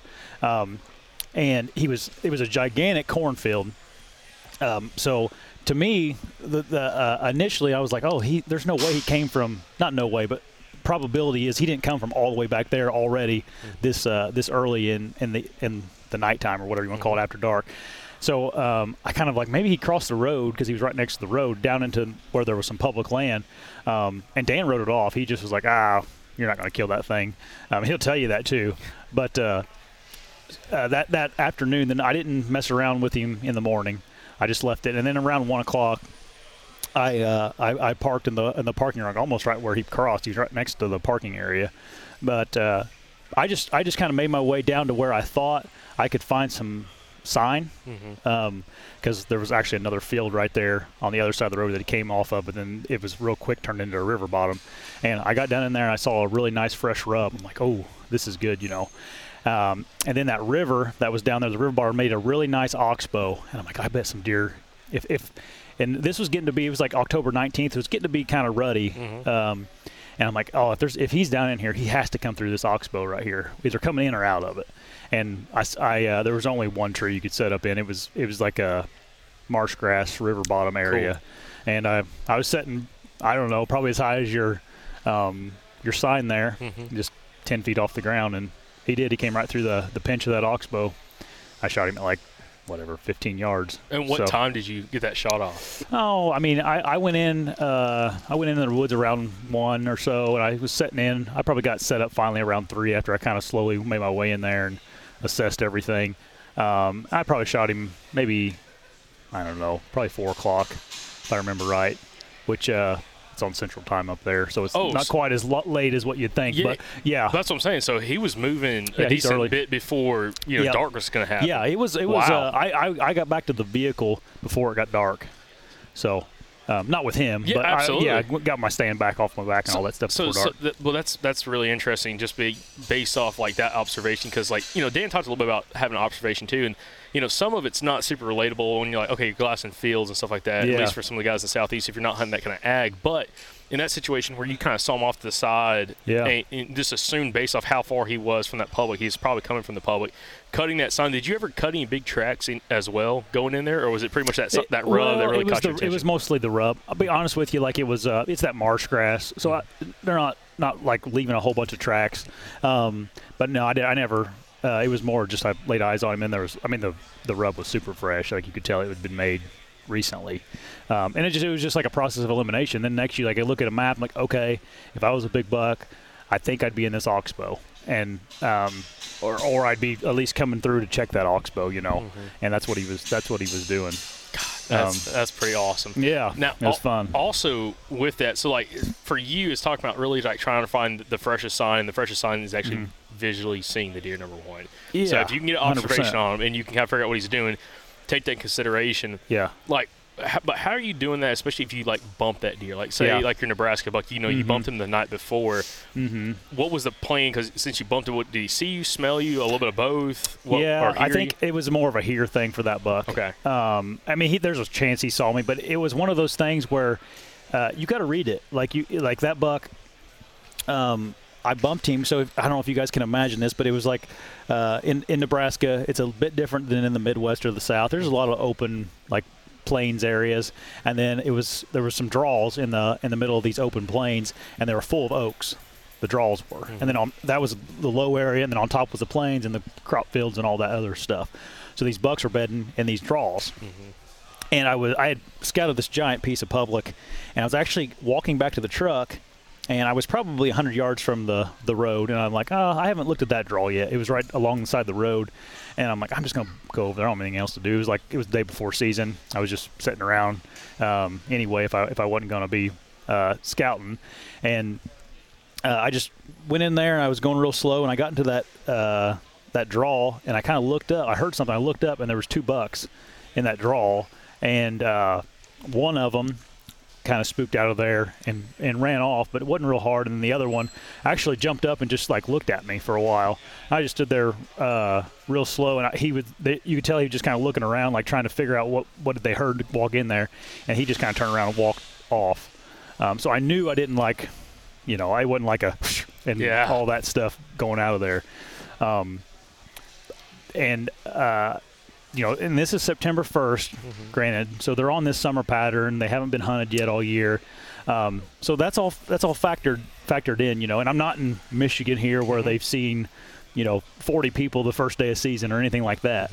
Um, and yeah, he he. Uh, I I came in. I didn't didn't mess with him in the morning. I just stayed out, slept in, and that evening, and it, it got dark there at like 9:30. It was you know early season, um, and then that evening I went in there. I went in there early too. I got in there like two o'clock, and I uh, Is I- this, is this on the Beast on the YouTube channel? yeah, all both of these hunts are Pretty heavily timbered bottom. yeah. I mhm. think I remember watching this hunt because Yeah. he came. Did he come across like the drainage from you, kind of walk, working down the edge of it? yeah, and he he uh, he walked with over 20 yards and into those oaks to feed, Okay. and uh, I ended up killing him. He's just a nice nice ten pointer. yeah. Mm-hmm. So uh, interesting. Okay, yeah, because uh, it makes once you were explaining, I'm like, okay, I've seen that video before, Yeah. and and that was kind of interesting as well, just by based off again that kind of soft bump and or getting him up. He didn't really know, and he kind of eased off. The, the younger deer kind of Yeah. probably saw you, heard you, whatever, and then Yeah. he got out there a lot hotter. Yeah. Um, Andrew did it last year in Georgia. Similar situation in, in early season. We were hunting in Georgia. Jumped a buck up out of a bed in a draw in a, in a draw in a small drainage uh, around a clear cut, and it was probably more of a hearing thing as well. I don't think the deer smelled him, and I don't think he could see him because when he got up, Andrew could kind of make out his rack, but not great when he got up, Mhm. by, probably 50, 60 yards from him. He went back in there and hunted that same spot in the morning around that bed, thinking that buck would probably come back to bed. It was going to be a little bit cooler that morning, come back a little later, and he shot the buck, come back in there like at 9 o'clock. Nice. Um, nice. Or, so whether it was that buck or another buck, Right. came right back in within buck in 20 yards of that bed uh, and Yeah. killed it. And uh, which is again kind of interesting because you hear a lot of guys in the southeast say you can't do that, but Yeah. because that's that's our thing. You hear a lot of guys in the southeast, and we've even said this on the podcast sometimes. Like it's hard to translate some of the beast stuff down in our area. It seems like Mm-hmm. in some areas where it's like it's hard to pinpoint a bed that they're using multiple times. Mm-hmm. It almost seems like they shift around a little bit with some of those deer. But every now and then you'll, find that buck, and you'll find that buck that like just at the time of the year you're there, he's using it a decent amount, and go in there and actually kill that deer in and around that bedding location Yeah. um, which is kind of fascinating. So, uh, one, one other thing I wanted to kind of break with you, since you do travel a good bit, and also uh, you said draw, which I was a little happy about. You know, you, you do got a little southern twang Yeah. to you, okay? you know, that's so, uh, you know, you, you might be in southern Indiana, that's more north than Andrew would call the south, but, you know, Yeah. Mm. you might be a designated, like, you know, par- partial southerner at Yeah. that point. There's a lot of rednecks in my Yeah, area. dude, I like it, man. So, I want to ask you this as a kind of a, a final thought for this segment. Going into this season, if if a guy, you know, some a listener to the podcast hasn't had the consistent success, you know, his goal is to try to target a mature whitetail, public land, private land, doesn't matter, but he's been struggling. What would you tell them? What would you tell them, or give them a piece of advice to focus on this year to help them get on kind of a straight and na- uh, a straight and narrow, a straight and narrow path to kind of build some confidence on, and hopefully start building some some success with that. Yeah, I would just uh, instead of like feeling like you have to be in a tree or what, whatever your uh, preferred method of hunting is, Mm-hmm. like I would just keep scouting until you feel that confidence and you see that uh, that sign or you see that buck. Um, I think too many people like, oh, it's it's it's 3:30. I have to get in a tree now, and they just go up and it's like now you're just wasting your time setting over this uh, you know blanket of nothing. Yeah. Um, and and then on top of that, you know, I think the people do that because they're afraid of making a mistake. And man, you have to just go out there and, and make a bunch of mistakes until you you know you know push the envelope too far and bump that buck too hard, um, and learn from that, and then use that information that you gain from having an encounter with a deer uh, to, to make your next move more calculated. And I think people are so afraid to make some kind of a move that they are they're almost too timid, and they ended up they end up out of the game all the time because uh, they're worried that they're going to spook a deer out of the country. And in reality, dude, they don't go very far.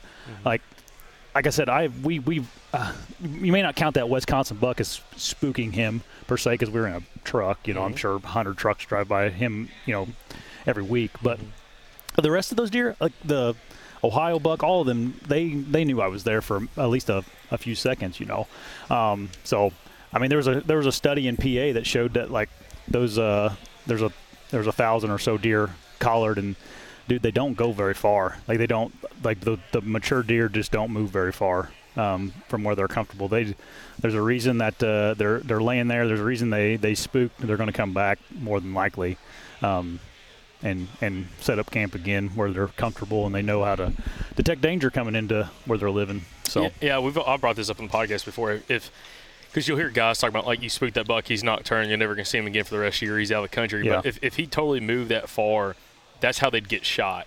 Yeah. That's, that they would never make it to five or six Yeah. years old if that was the case. If they Yeah. were every time they got bumped, they completely shift to a new area. Yep. And and that's when I've looked at some of the GPS data as well, and like you look at it, and like you can't. Necess- I don't know the data that you had if you had hunter data as well about actually deer and, hunter encounters, Mm-hmm. but like you see where how close a lot of these bucks are bedded to the road and Yeah. Mm-hmm. access points. That was the eye-opening th- thing for us. Like probably we had data. I think it was I think it was 18 or 20 bucks down South Alabama that Auburn, uh, University of Auburn or Mm-hmm. Yeah. Auburn University, whatever they say it, uh, did a collar deer study on both public and private land.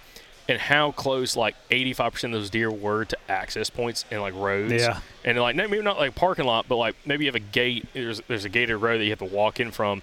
and they're bedded like in a little low spot or like a little secondary point right off that road, like 60 yards from the road. Yeah. And you're like, most of these guys are walking in way past, and they can hear you walking down the gravel road too, if, you're, if you're popping gravel in your boots.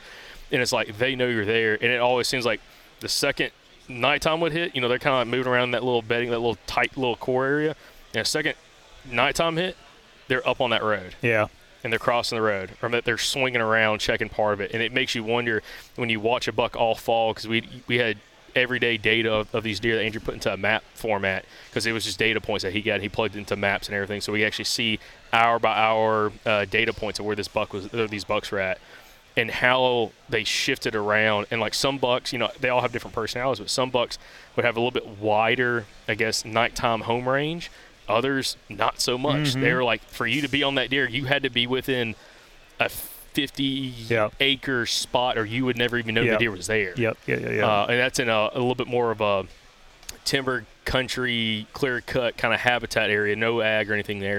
And it's like they weren't ranging super far. And then you could see the uptick as we started getting close to the rut. And these bucks are doing these excursions. You could see it on the map, Yeah. and you could see all these points and how they get out wider and wider. And all of a sudden, one day, this buck goes from being in his core area to three quarters of a mile away in an area he hasn't been to all fall. Hmm. And he's there for two days, and then he comes back. Hot day he- over there or something. I guess, Yeah. man. And it's like it's fascinating.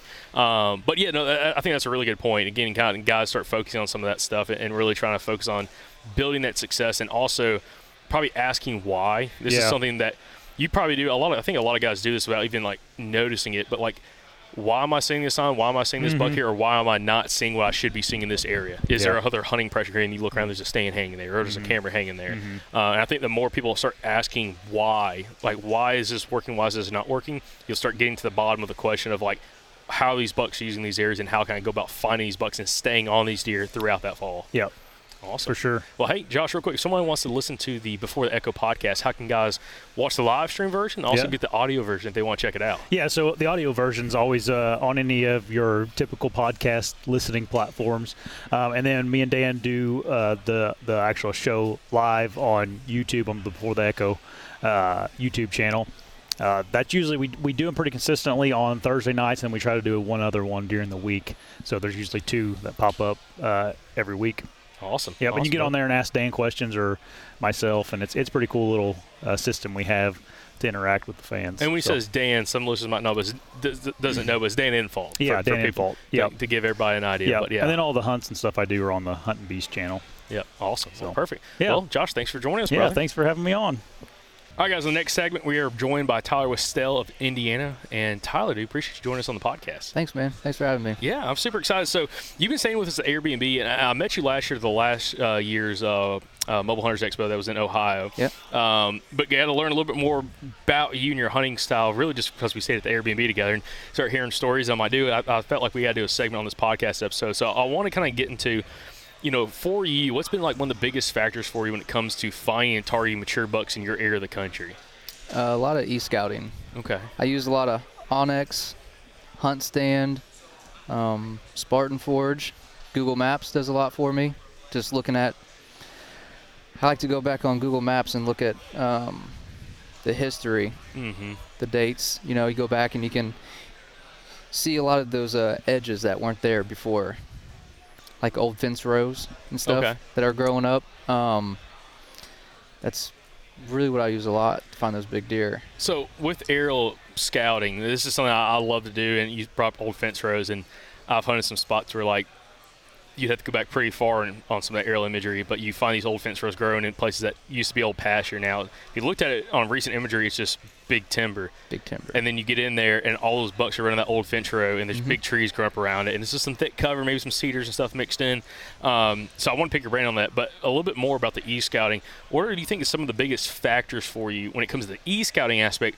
As in, what's going to hold a mature buck, or, or you're in catch a mature buck transitioning from one area to another? Like, what are some of those things that maybe pop up at you when you're looking at aerial imagery, especially maybe say like you know Google Earth or onX or anything like that, where you're kind of going back and you're trying to figure out, you know, why should a big buck be in that area? So I can talk about a current spot that I'm that I'm scouting right now. Mhm. Um, it's public, Southern Indiana. Um, so I have it. How it's set up is it's hill country. The with um, a ridge system that dumps off into private bean fields, and then on the edge of that private bean field, there's a public swamp that's there too. It's CRP, cattails, pin oaks, and uh, what I'm looking for is that diversity. It's create. There's just tons of different edges there. You have swamps. You have the hill country that bucks like. I mean, it's just. I'm looking for different stuff like that. So anywhere where you find a lot of that diversity kind of in one area, that's going to be a hot spot that you're going to kind of pay attention to and get in there. In, in your opinion, with that diversity, because I kind of get my thoughts on it, but why do you think those mature bucks like traveling or being in those areas with all that habitat diversity? Um, for me, I think it's you know they have the early season beans. They got their red oaks. They got their white oaks. They got those. Um, they got the native grasses in there. Tons of cover, water. I mean, it's that deer doesn't have to go anywhere. Mm-hmm. I mean, he's he's there hidden. And I will say, I went over when I did go scout that the other day. When I came in from the parking lot, the wind was blowing from the parking lot to where he was bedded. I actually bumped him out of there, and he was bedded kind of like in a little bit of an oxbow, Mhm. overlooking the swamp. He was still kind of in the hill country, but overlooking the swamp, and I bumped him out of there, and uh, that's, I mean, it's just perfect setup. Now, in, in that kind of situation, and that you know, the aerial scouting and finding that diversity has been a huge factor for you when it comes to like having that success. How do you like to go about using that in hunting? Is this something that when you find that diversity, will that work at any point in the season? Do you like that a little bit more for like the early season rut hunting, or you know, what what is your thought process on those super high diversity areas, and do they hold bucks throughout the year? Is there certain times of the year that it's more proficient? Feel like they can hold deer all times of the year. I mean, I've I hunted out in Illinois late November last year, and I not late November, mid November, and killed one out there. And it's the same thing, swamp, uh, hill country, and it's still holding, still holding deer. Also, do you feel like some of those areas gets a little bit more pressure with that diversity? Do you feel like there's other guys that like are looking for that, or is it still kind of less discussed or, or less focused on by like the average hunters out there on public land? The av- I would think the average hunter. I feel like some of those guys, man, they they feel like they just have to get out really far. And some of these deer I've killed, like the one I killed in Illinois, I was 400 yards from a parking lot. Uh, one I killed here in Indiana la- uh, two years ago, I walk 30 yards, yards out of the woods and I can see my truck and sit in the parking lot. Uh, I feel like I feel like it probably does get looked over a little bit, especially if it's not as far as a walk. That's the thing. It's like it's one thing if you find that if the guys were looking at the map and that you know habitat diversity's a mile in, they're like, oh, that looks good. It's far, you know, it's farther from the parking lot. You know, I can get away from pressure, even though they're probably going to walk in with other guys doing the Mhm. exact same thing. Versus if you find that habitat diversity a little bit closer to the parking lot, that might be one of those things that guys are lo- overlooking because it is so close to the truck. Like the the buck you said you killed in Indiana that you were like you could walk out 30 yards from the woods and you could see your truck. Wh- What made that spot or like that kind of habitat so special that like you keyed in on that? Was it some sign you found in addition to the aerial imagery? Um, yeah, it it was a pine thicket sitting at the bottom of a rut funnel with um, a big creek bottom, a lot of bird, a lot of um, thickets, Mm-hmm. thicket, a lot of nettle stuff, tall grasses down there. And honestly, I didn't even scout that area that year. It, it's a place that I've hunted for the last three years, and we always have deer there walking through that thicket beginning of October. So I was like, uh, opening day, I'm gonna go sit there. Sure enough, opening day, nine nine thirty, here he comes. Oh, So- on a morning hunt too. Opening Yeah, day. Okay, well let's talk about that a little bit. You know, I hear you know we're from the southeast and. You know, I, I still love hunting mornings in the early season, but you see so much in outdoor media, especially like some of the real big name people, uh, not necessarily in the mobile hunting space, but like if you think of outdoor television, oh man, Mhm. you don't hunt mornings October. You wait until maybe that last couple days of October start hunting mornings, but you're hunting mostly evenings. What's your thought process on hunting mornings, especially early season? evenings are better. Um, the reason I hunted the morning then, I just couldn't wait to get out. And it was a spot that I didn't scout, but I knew from previous history that, hey, if I, if I go out here and hunt, I might have a chance at a good deer in the morning. And I'm not going to burn my other, I don't want, I was saving my other stuff for the Mhm. evening hunts. And I was like, I'm just, you know, wanted to get out in the woods. This first day, I was, I was ready to go. And see, that's kind of funny. Uh, a guy we've interviewed on the podcast a few times, is Jonathan Moreland. He's from Eastern Arkansas. Kills a lot of big bucks. He kills most of them in- the evenings, but one of his bigger bucks, actually his biggest buck he's killed is in the mid 180s. Um, he it was on a morning hunt, but he killed it right around noon, or right after he got in the stand. He got it kind of mid late morning. He killed it midday in October uh, on a feed tree. Um, but he was saying the same thing. He's like, I, my time is very precious when I hunt. So he's like, if I have time to hunt, I'm not not to go on a morning hunt, even though it's early season. I might go to that secondary location, like you said. Like I'm, I might say my best spots where I know I have a good mm-hmm. opportunity in the evenings. I go to an area like you said that maybe you've scouted in the past. There's always been you know good activity there, or it's an area you really kind of want to dive into. But instead of you know throwing an evening sit out, I'm going to go in a morning, see what you know, see what opportunities I have, see if I see any visuals on any kind of bucks Yep. or anything, and then based off that decision, I may go to my sec, you know my primary location that evening that I know I have a lot better chance based off how you scout it and you know what's in the area. Um, so that's kind of interesting, almost like using those morning hunts, morning sits early season as a way to almost kind of like test the water some spots and kind of a little bit even though you've been in the area, almost like hunting blind, like you hadn't been in there really scouted it, you know, that year. So you, you just kind of knew the area, you knew how it laid out, knew probably a tree to get into or some trees to get into, Oh, yeah. climbed in, and just based off that annual historical pattern you've seen in that area the last three years, had an opportunity, you were able to capitalize on that deer. Yep, you have about three to four days because of the parking lot where it's set up at. Everyone walks right through it, and they walk to the back. So I knew that if I was gonna have opportunity, I was like, I'm just gonna try it out for first day and see what happens. And you know, three hours into the hunt, I'm dragging a deer out. Is it fu- is it not funny how that is like the most common thing you can think of? Like so many guys like because they've heard for the last 10, 15 years about going deep, like go as far as you can. That you can almost guarantee if there's a parking lot and there's like a log road or access path that goes really far back, mm-hmm. most of your pressure is going to be back wherever that log road stops at. And guys just like, oh, I'll walk. We had a, we had a gentleman from uh, um, Georgia. We had on the podcast a long time ago, probably four years ago now. Glenn Solomon, episode 116 um, who I called him kind of like the Dan Infalt of the South. He was hunting buck beds for the last 40 years in the Southeast on public land, killing some hammers on public doing so. Um, and he was doing, and he always talked about, he's like, guys, they may feel like they, they'll walk far from the axis, but they're not getting off a logging road. They're, they're going to stay on a path. They may walk a mile and a half, two miles in if they can, but they're only going to be within 100 150 yards off that logging path at the very most because a lot of guys just feel they're, they don't want to get away from the access path in case their phone died or the light went out, all that kind of stuff. At least they know they could walk back to that logging path or whatever the access point is and then walk it straight back to their truck.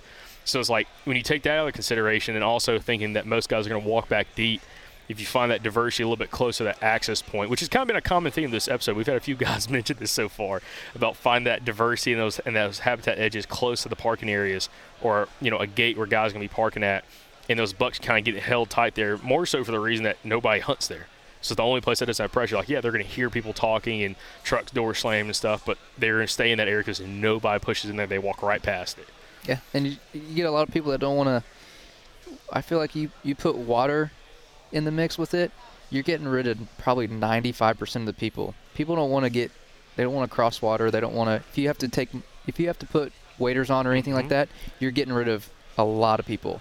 Absolutely. And also, if it's one of those places you have to put waders on, but it's still not big enough to put a boat in there, Mhm. it doesn't make sense to put a boat or canoe because maybe it's only 15 yards wide and it's one of those little spots. Like there's a couple spots in a couple different states I think of like this where if you were to take a boat in there, it'd be so much more hassle because the boat doesn't really help you all that much when it comes to access. Maybe maybe there's not a place to put a boat in or put a kayak Mhm. in, unless you're going to take that water further down. If you're just trying to cross it, nobody's going to take a boat in there just to do that.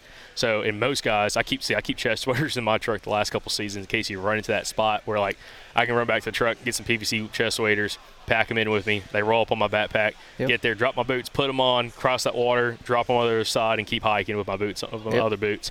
And uh, that is a very good point. You get in those spots and it is it is uh, it's funny how uh, the the human presence in most of those cases completely disappears at that point. And like you said, that could be 40 yards from a parking area, and that buck could be on the other side of that water right there in that little Oh, yeah. thick spot.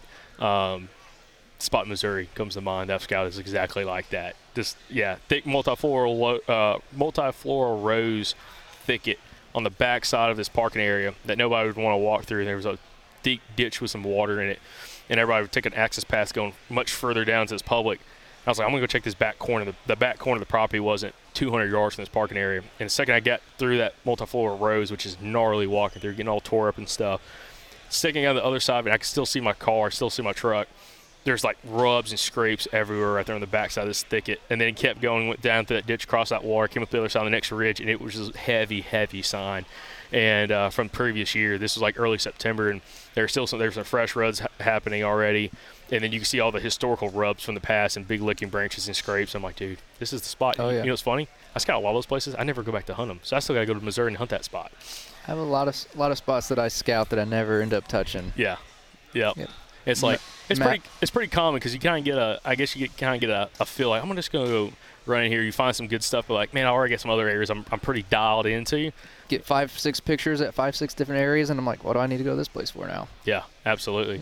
Now, uh, as a point of kind of wrapping up this segment, Tyler, can you give us gi- give me like your thoughts if, if there's you know guys listening to this podcast um, that are they haven't had the consistent success even finding and targeting mature bucks. You know, they want to get to that point of being able to you know harvest their first mature buck. What would you tell them to kind of focus on? You know, taking kind of maybe habitat out of the equation for the most part. What would you tell them to kind of focus on in order to start building that success and building that confidence in order for them to go out there and not only target a mature buck but get opportunities potentially?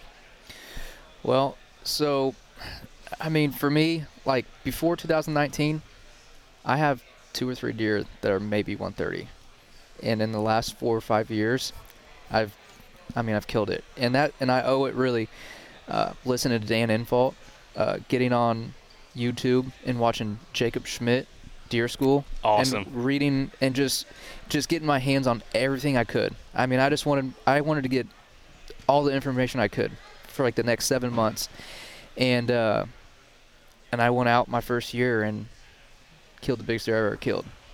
For just from just information on YouTube, it's it's there. You just got to put the time in and just studying. A lot of it is the terrain is what I first started started with, and then I got into the edges and then water access and other stuff like that. But really focusing on learning to read the maps, the terrain maps, that's where I started. I mean, aerial maps and You, when you brought up Jacob Schmidt, that brought that was the first guest ever on this podcast back in 2018. really, And I haven't talked to him in forever now. And we were recording that audio. I wouldn't even go back and listen to that podcast, guys. It's terrible, just from the host standpoint, not not from him. He was great. Is he still putting video content out? Um, I, I didn't look at the dates how old they were, but I've just been watching. Like I said, his his deer school one on one. Yeah, like he'd have like some of the most detailed aerial imagery. He's from Arkansas, lives in Arkansas. Had some of the most detailed map breakdowns of like deer movement and stuff. Mm-hmm. But I need to go check and see if he's still doing it because I want to feel feel like a, a while ago I went to look and it seemed like he hadn't done anything in a few years. But just talking like a wealth of knowledge from a guy that's also from the southeast, but it translates about how he talks about habitat edges, transition edges, corridors, all that Mm-hmm. kind of stuff, and be able to see it on a map where you can like, oh, okay, I can go apply this in my own piece of public or whatever. yeah. So that's awesome. Well, cool. Well, Tyler, Yeah. thank you for joining me, Yeah, brother. And appreciate uh, it. best luck to you this season. Hopefully, you kill a couple more hammers this year. Yeah, I hope so. Awesome. All right, guys. Next on the segment, we've got our buddy Rendell Eric back on the podcast. He was on our last segment when we did this, our last podcast we did this at, at the Southern show for the Mobile Hunters Expo. Now we're at the Northern show for the Mobile Hunters Expo. But Rendell, how you doing, brother? I'm doing great, man. Hey, listen, getting a little excited here. So, season's fast approaching us, and one thing I wanted to kind of talk to you about is a little bit different question that I've asked everybody else, just because I kind of asked you the, la- the same question last time, which was what's one of the biggest factors for you when it comes to having the consistent success you've had, especially you know now after you moved to Iowa from uh, Tennessee. But i- instead of asking that question, I want to talk to you about your thought process in scouting. You typically have a lot of success, especially before the rut over in Iowa, uh, which is again kind of that time of the year. Most guys are like kind of be a little more casual hunting, getting ready for November, and you're like, forget it, I'm gonna yeah, try to kill my, one early. That's my go time, my fave. Well, see, that's what I want to talk about. So, wh- what what is like your thought process when you go into like your speed scouting that you always talk about? Like, how do you go about scouting, both from like an observational scouting standpoint, but also boots on the ground? What are you looking to do in order to kind of put the pieces together where you're going to be at that first week or two of season? Yeah, so I do all the postseason scouting, look for all the buck beds, bedding areas, and then maybe the transitional zones. If you can kind of see whatever browse they might come in and stage in, and then as I did all my homework as much as I possibly could, usually like 300 miles, maybe more some years, and then I transitioned that into the summer scouting, which I'll tell you what, I was like, oh, I'm going to jump in and do a bunch of summer scouting, which I just did in Kentucky, you know, Mhm. before I go down there. And uh, it sucks. Everybody knows it sucks. Yeah. So I'm like, no, I'm good. So I do like more glassing. I'm checking crop rotations. If I'm hunting somewhere new, I might go look for a browse type. Mhm. Like you've been having a lot of episodes on different plants. Oh, yeah. Deer eat, and it's a lot of it's more nutrition than like main ag. Absolutely. And they come out and they'll stage in that. So I'm looking for that paired with what I found postseason. The beds, I think that'll be harder to hunt. So I'm finding that browse, and then I want to see the main rotation because I feel like in the Midwest, especially Iowa, like I've said, I feel like they sh- they shift to corn Mhm. pretty early because it opens October 1st, so they're already on the corn before that. Mhm. And then the phase before that, they're kind of on a hay green, maybe some leftover acorns. So I'm trying to catch that transition in the Midwest.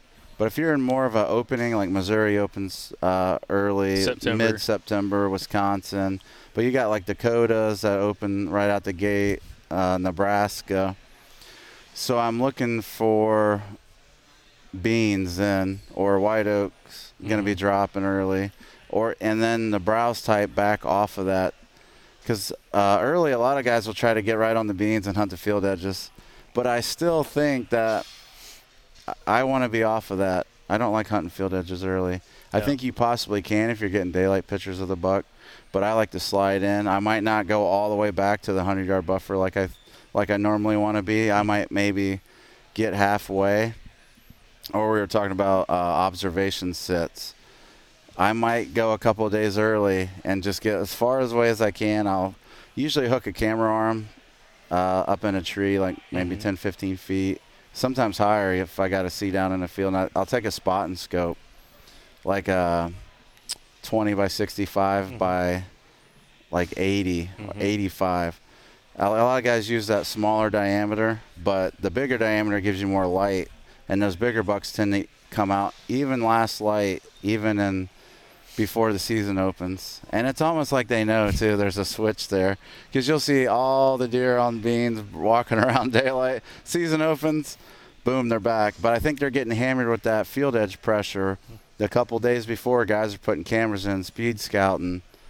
So I think it pushes them back. That's why I want to be in that first layer back in the staging type area where that browse is. Yeah, well, let's talk about this because you're gonna be hunting Kentucky this year, early Yeah. season. So, what was your thought process when, when you don't? We don't have to get specifics on exactly like how you're figuring out what public you wanted to go to, but when you found the area that you wanted to go at or go to, when you were going to go in there for a couple days and scout, what were you trying to find and, and figure out? You know, mix with some of the ag. Like again, what are you trying to focus on that you're trying to key in on? Plus, I know you hung a camera. You already got some bucks showing up Yeah. on camera. So, talk to me a little bit about your thought process going into that scouting. So I went to any beans I could see off the road and immediately glassed those. And then my plan was I just I found as many bean fields as I could that are either on public or adjacent to public so I could glass into them.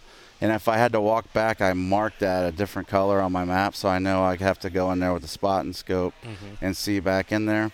And then I look for ulterior, I mean alternate plans mm-hmm. Like uh, white oaks any kind of browse I could get into. So when I was looking on the aerials, I just e-scouted everything first, and then I thought, okay, using my experience from Iowa and some other Midwest states, where is the most likely place for a mature buck to be bedded? And I literally just pinned it a bunch as I could, and I just went right in. I didn't even look at anything else because you're not really looking for rubs and scrapes this time of year. I mean, you can find them. I found a couple, but I just went straight speed scout straight in there because it's like 100 degrees, you know, sweating to death. So I'm trying to figure out access. I go look at the spot, and I'm like, all right, yeah, there'd be a big buck here. Nope, and I just mark it off. If there is, I just hang a camera. I dropped a couple cell cams, you know, just so I don't have to go back in there and check them. I can just go hunt. Mhm. And then field edges, I tend to drop more like SD card cameras because I feel like I can roll in there and check them because I feel like Kentucky get a lot of pressure. Yeah. So I just use an experience.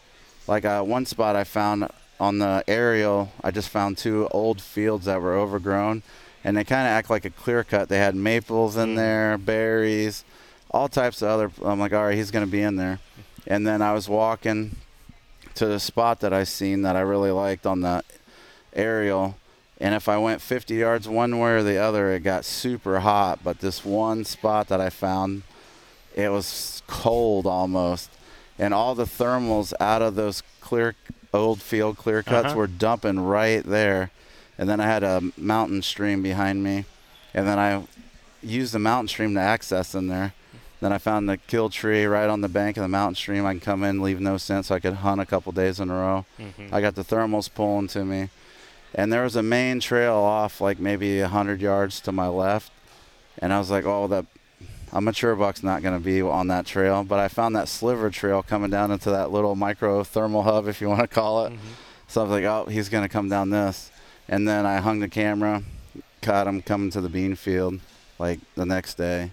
Yeah, that's pretty cool. So you were able to go in there and get off what most guys would be focused on, which is the beans itself. Yeah. Get back in the timber and kind of find that transition area where he's kind of coming from some bedding area, coming around and kind of using that little slope to his advantage before he jumps up into those actual beans. Yeah, beans. and there were some white oaks. I took my binos and I glassed up there, and there's some acorns growing, so those will drop. So he should stage right there. So Mm. feeding the clear cuts, hit those oaks, and then he'll move out. That's a spot I'll probably hunt really close right away because I don't. They move so slow when they're just browsing those old mm-hmm. bucks like that. He's not like long lining like I talked about. He's not going straight out a long distance to the ag. He's staying pretty close.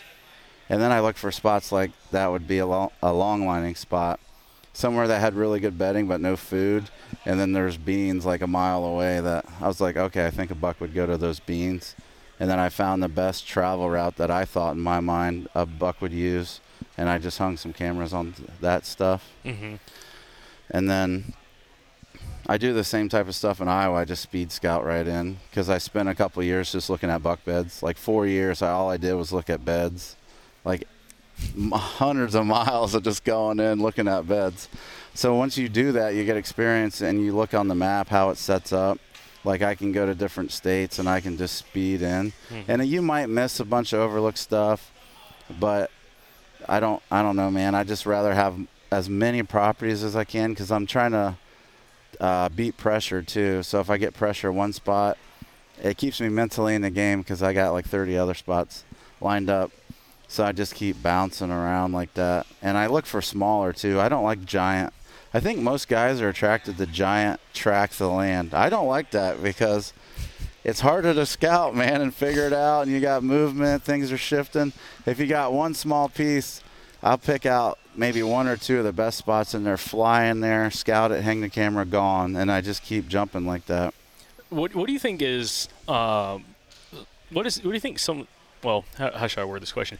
What do you think is a a factor for guys when they're not having success, say summer scouting, like trying to find some of the stuff? I mean, do you think it's they get too tied up in the weeds of things and that they're not trying to like necessarily speed scout a bunch of spots and they maybe spend so much too much time in like one or two areas instead of checking a bunch of areas? Like, what do you think is some factors that's keeping them holding them back from finding that one spot? Do you think they're going too slow between you know locations, or what's your take on that?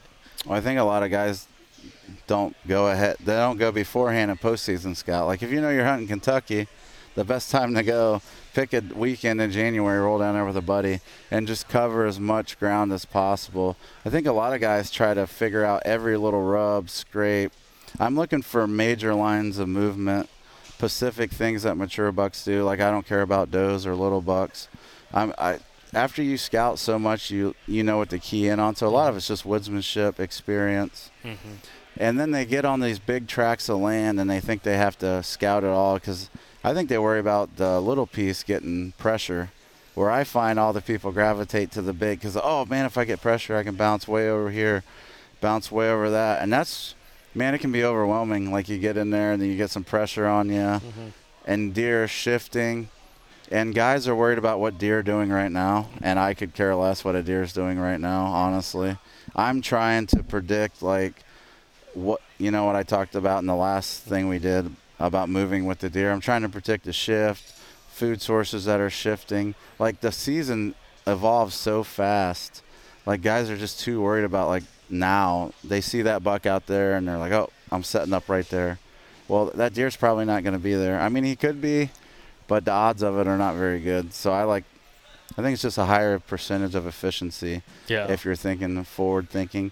And I'll even use other guys like I was talking to you about thermal hubs, all right? I think everybody and their dead grandma, good dead grandpa, you know what I mean, are going to be in a thermal hub this year. So I've been actually I'm predicting that. So I've been looking at thermal hubs, and I'm like, all right, where would this buck shift to? So I'm going to hunt that mostly, I think, because I'm going to catch that movement. So I'm going to actually use other hunters to my advantage. Yeah, knowing by that playing off of them. Yeah. knowing that they're probably going to get down those thermal hubs and they're probably going to push the deer out of there. So, Yeah. like, where are those deer going to shift to if that pressure's down in those hubs? Yeah, and they're super hard to hunt because wind swirl, Mhm. thermals. A lot of those mature bucks are smart. They might not move into that hub until after daylight, after the thermal shift, and they come on that high wall. So you have to be up on that high wall or you're toast. Mhm. The you know, there's so many things that go into a hub, wide versus steep. Tight versus yeah, and oh, I like wide, the yeah. really steep ones because I find most of my mature bucks are in there because it's harder to hunt. Because all the thermals are dumping so fast in there, the wind swirls a lot more. Mm-hmm. So I find that a lot of guys like the wider ones; they're easier to hunt. But the bigger bucks that I find are usually in the steeper ones. Awesome. Well, perfect. Well, Rendell, appreciate you joining us back on the podcast. Yeah, Best man. luck to you se- this Thank you. season. And hey, guess what? I'm excited to be hunting with you in Alabama this year, man. yeah, it's, gonna, be a good time. awesome. Yeah, three three buck state. Three buck It's state. It's gonna be awesome to get down there in the rut and try to put some Alabama deer down. Yeah, listen, that's all I'm saying. It's like if Rendell comes down to Alabama, kills some good deer with his bow, which there's a good chance he will, especially in the area that we're going to be hunting. Um, it's going to be awesome. So super excited to have you down there, brother. But appreciate yeah, you man, stopping can't wait. Thank you. All right, guys, our last segment of the podcast. And last but not least, we have Dieter Kochan on the podcast, who's been a seminar host and guest this whole week. So, uh, Dieter, I've first off thoroughly enjoyed your seminar. Um, a little bit about you. First off, we're going to get you on the Southern Outdoorsmen podcast at some time soon. But uh, you're in law enforcement and deal with a, deal with a lot of canine handling, which is pretty fascinating. So uh, I know you had listened to the episode we did with Tom Brownlee uh, about a year or so ago. And I think we're going to have you on because you get some other interesting pieces of uh, details that you've actually explained in your seminar. That I think we're going to discuss. But we'll say that for another episode. But on this episode, Dieter, I want to know what's been like one of the biggest factors for you when it comes to finding and consistently getting on mature bucks in the UP of Michigan. Yeah, I think the biggest part for me is trying to be well-rounded. I mean, the deer rarely are going to do what you what you want them to do or what you have planned out. The you can have your season planned at the beginning of the year, and it's going to end up going in a completely different direction half the time. So, I think I was lucky enough that early on, I was kind of forced to learn a bunch of different hunting styles because I ended up I played professional hockey for 10 years. I played a lot in the minors, so I was moving to different states every year. So I think the the first state I lived in was in Kentucky, and then I was in New York, and then I was in Massachusetts, then in Connecticut, and then in Maine. So every year I was forced to, you know, on the fly, locate new areas, hunt mobile just because I didn't know how long I'd be in that area, and attack deer in completely different environments. And that taught me just a bunch of different tactics and strategies, whether it was, you know, in Binghamton, New York, it was kind of hill country. And then in Massachusetts, we were right near the ocean, so you had some of that salt marsh type stuff. And then in Connecticut was completely different too, because it was, uh, you know, it was kind of swamps and woods, and so just a variety of different things. And I think being well-rounded gives you the ability to kind of roll with the punches. And you know, whether I'm in Michigan or in a different state, and I'm kind of pushed by by other hunters, I think I can react and and and get it done in a variety of different situations. Yeah, that's super interesting, and and I'm glad you brought that. Like almost being like a, just a really well-rounded and versatile whitetail hunter.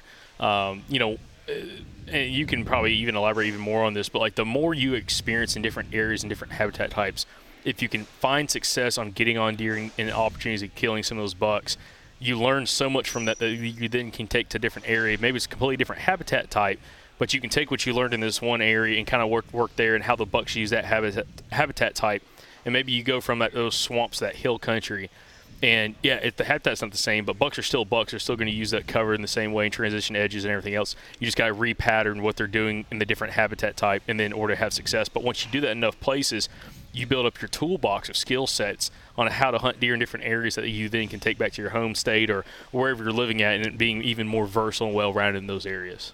Yeah, and it's even throughout a season. I mean, there's different.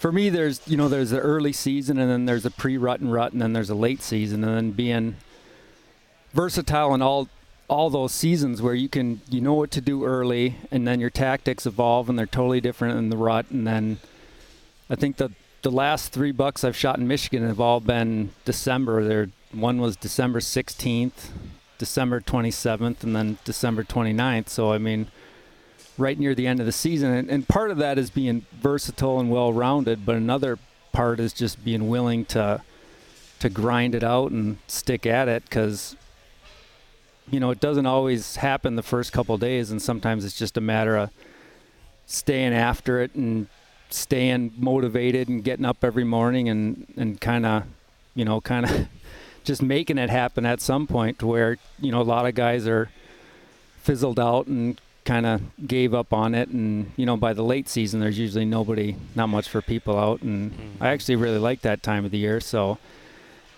just uh you know being able to I've always prided myself in that where I'm willing to you know sometimes outwork the other guy but to also be consistent in a variety of different environments. I think last year, you know, I thought I was going to kill him one way, and that totally fizzled out. And you know, in the rut, it was hot, and had to totally change my plan and make a different move. And I think for guys who are looking to find success, and especially public land, public land is one of the greatest tools out there because you can make mistakes and it doesn't matter. You can just move on to a different area. But at the same point, you can have a handful of really good spots that are consistent.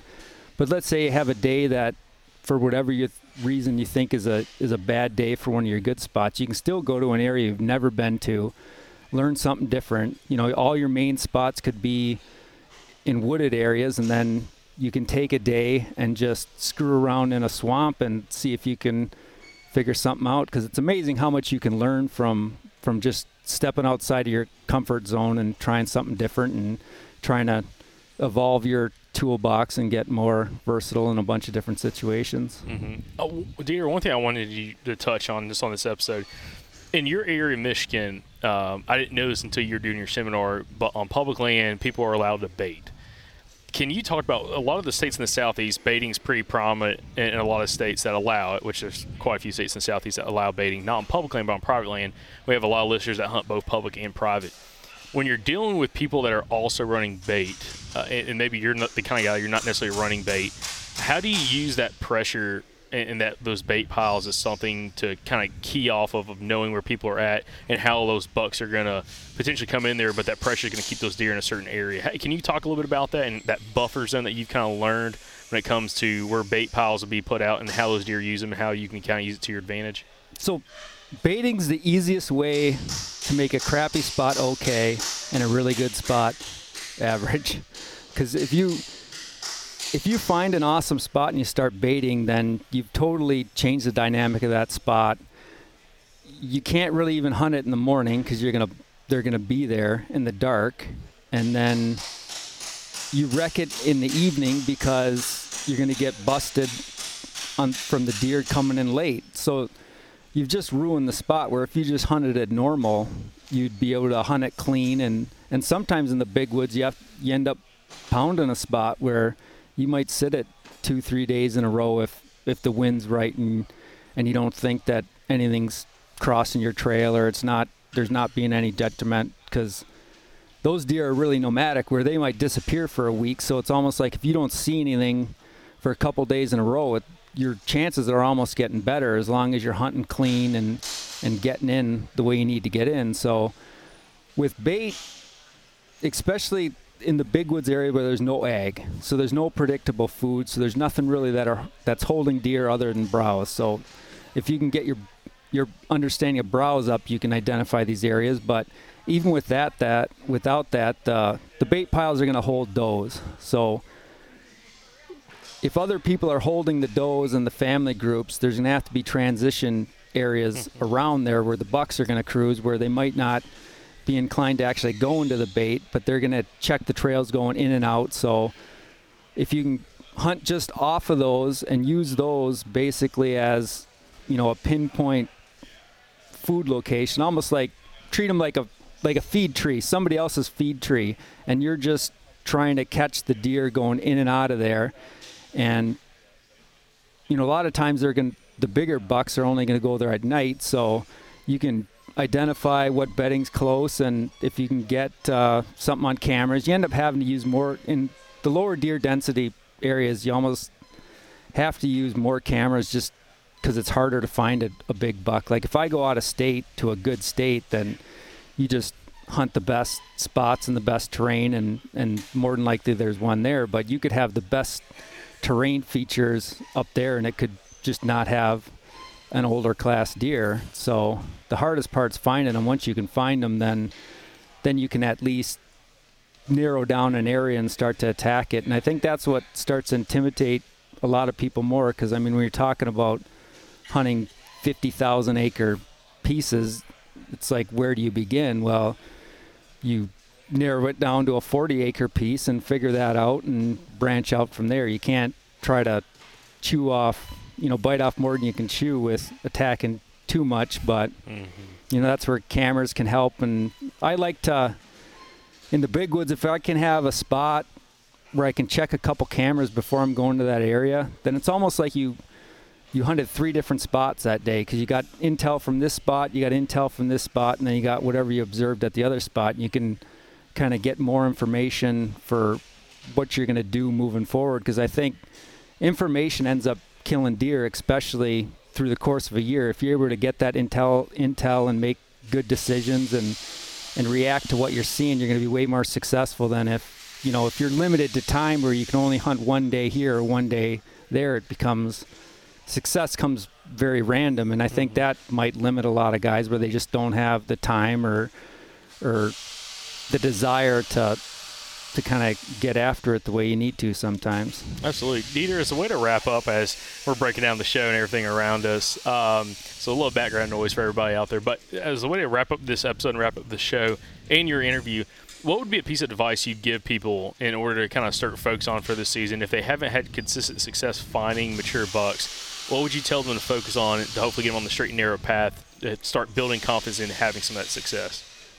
I think there's there's so much great information out there that sometimes becomes information overload where you have to hunt your own hunt. Like if if everybody's telling you you have to go 2 miles deep and you're probably not going to go that deep, then it's there's no point in even scouting those areas. Go scout the areas you're likely to hunt. Hunt your own hunt. You can do it. You can have success a million different ways. You just have to you know, take the information you're getting. You might take a little information from this guy, a little bit of information from this guy, and put it all together in your own kind of style. And the big thing is to be confident in what you're doing. What I mean, whatever your reason is for making a decision, you gotta you gotta stick with it. Mm-hmm. And you, when you're in the tree, the worst thing you can do is not be confident what you're doing because then you're not going to be paying attention. You're going to make mistakes. You're going to you're going to come in sloppy. You're going to make noise, and basically you're going to be your own worst enemy by not being confident what you're doing. If you were 100% sure that there's going to be a big buck walk underneath your tree, your approach would be spot on. You'd be quiet going up the tree. You'd pay attention when you're in the tree. You'd sit there till the last minute of shooting light and you'd you'd hunt a clean hunt.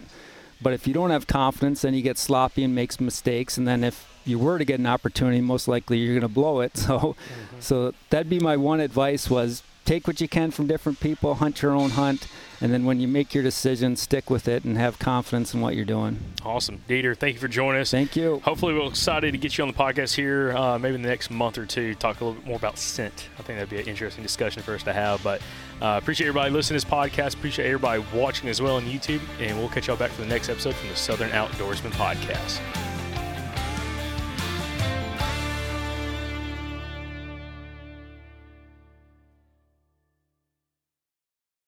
You guys seem to really have enjoyed over the last year where we've went to a Q&A format every Thursday on the show where we answer some listener questions. Now, some of the most common ones that we get have to do with gear, but also how to find a good hunting buddy. You know, I'm really lucky to to have a hunting buddy like Jacob. We've been on a lot of incredible hunting trips together over the years, and it's just nice to have somebody that you know is always down to go on that that trip that you've always wanted to go on, or or who'll wake up at three o'clock in the morning and go get that gate before someone else does on public land with you. Whatever the case may be. And like I said, we get a lot of questions on how do you find, you know, a group of people who enjoy that same thing so you can kind of network and make some connections. The Mobile Hunters Expo is the place to do that. Y'all heard us talk about it last year. And guess what? This year it's happening in Dalton, Georgia. We're going to be there June 28th through the 30th. We're going to be there all three days. We're going to have a booth. You can come talk to us. We talked to a lot of you guys last year, had a ton of fun. So looking forward to that again. But guys, I'm telling you, this is the place to come network. And there's going to be a ton of you guys there. A lot of Southern Outdoorsmen podcast listeners are going to be at this show. And actually, Friday, June 28th, there's going to be an after hour social after the expo. So, what better place to go, kind of intermingle, hang out with a bunch of like minded people, and probably pick up a couple new hunting buddies. So, you guys don't miss it. It's June 28th through the 30th. I'm telling you, if you listen to this podcast, this is an event you need to be at. Now, we'll see you guys at the Mobile Hunters Expo June 28th through the 30th in Dalton, Georgia.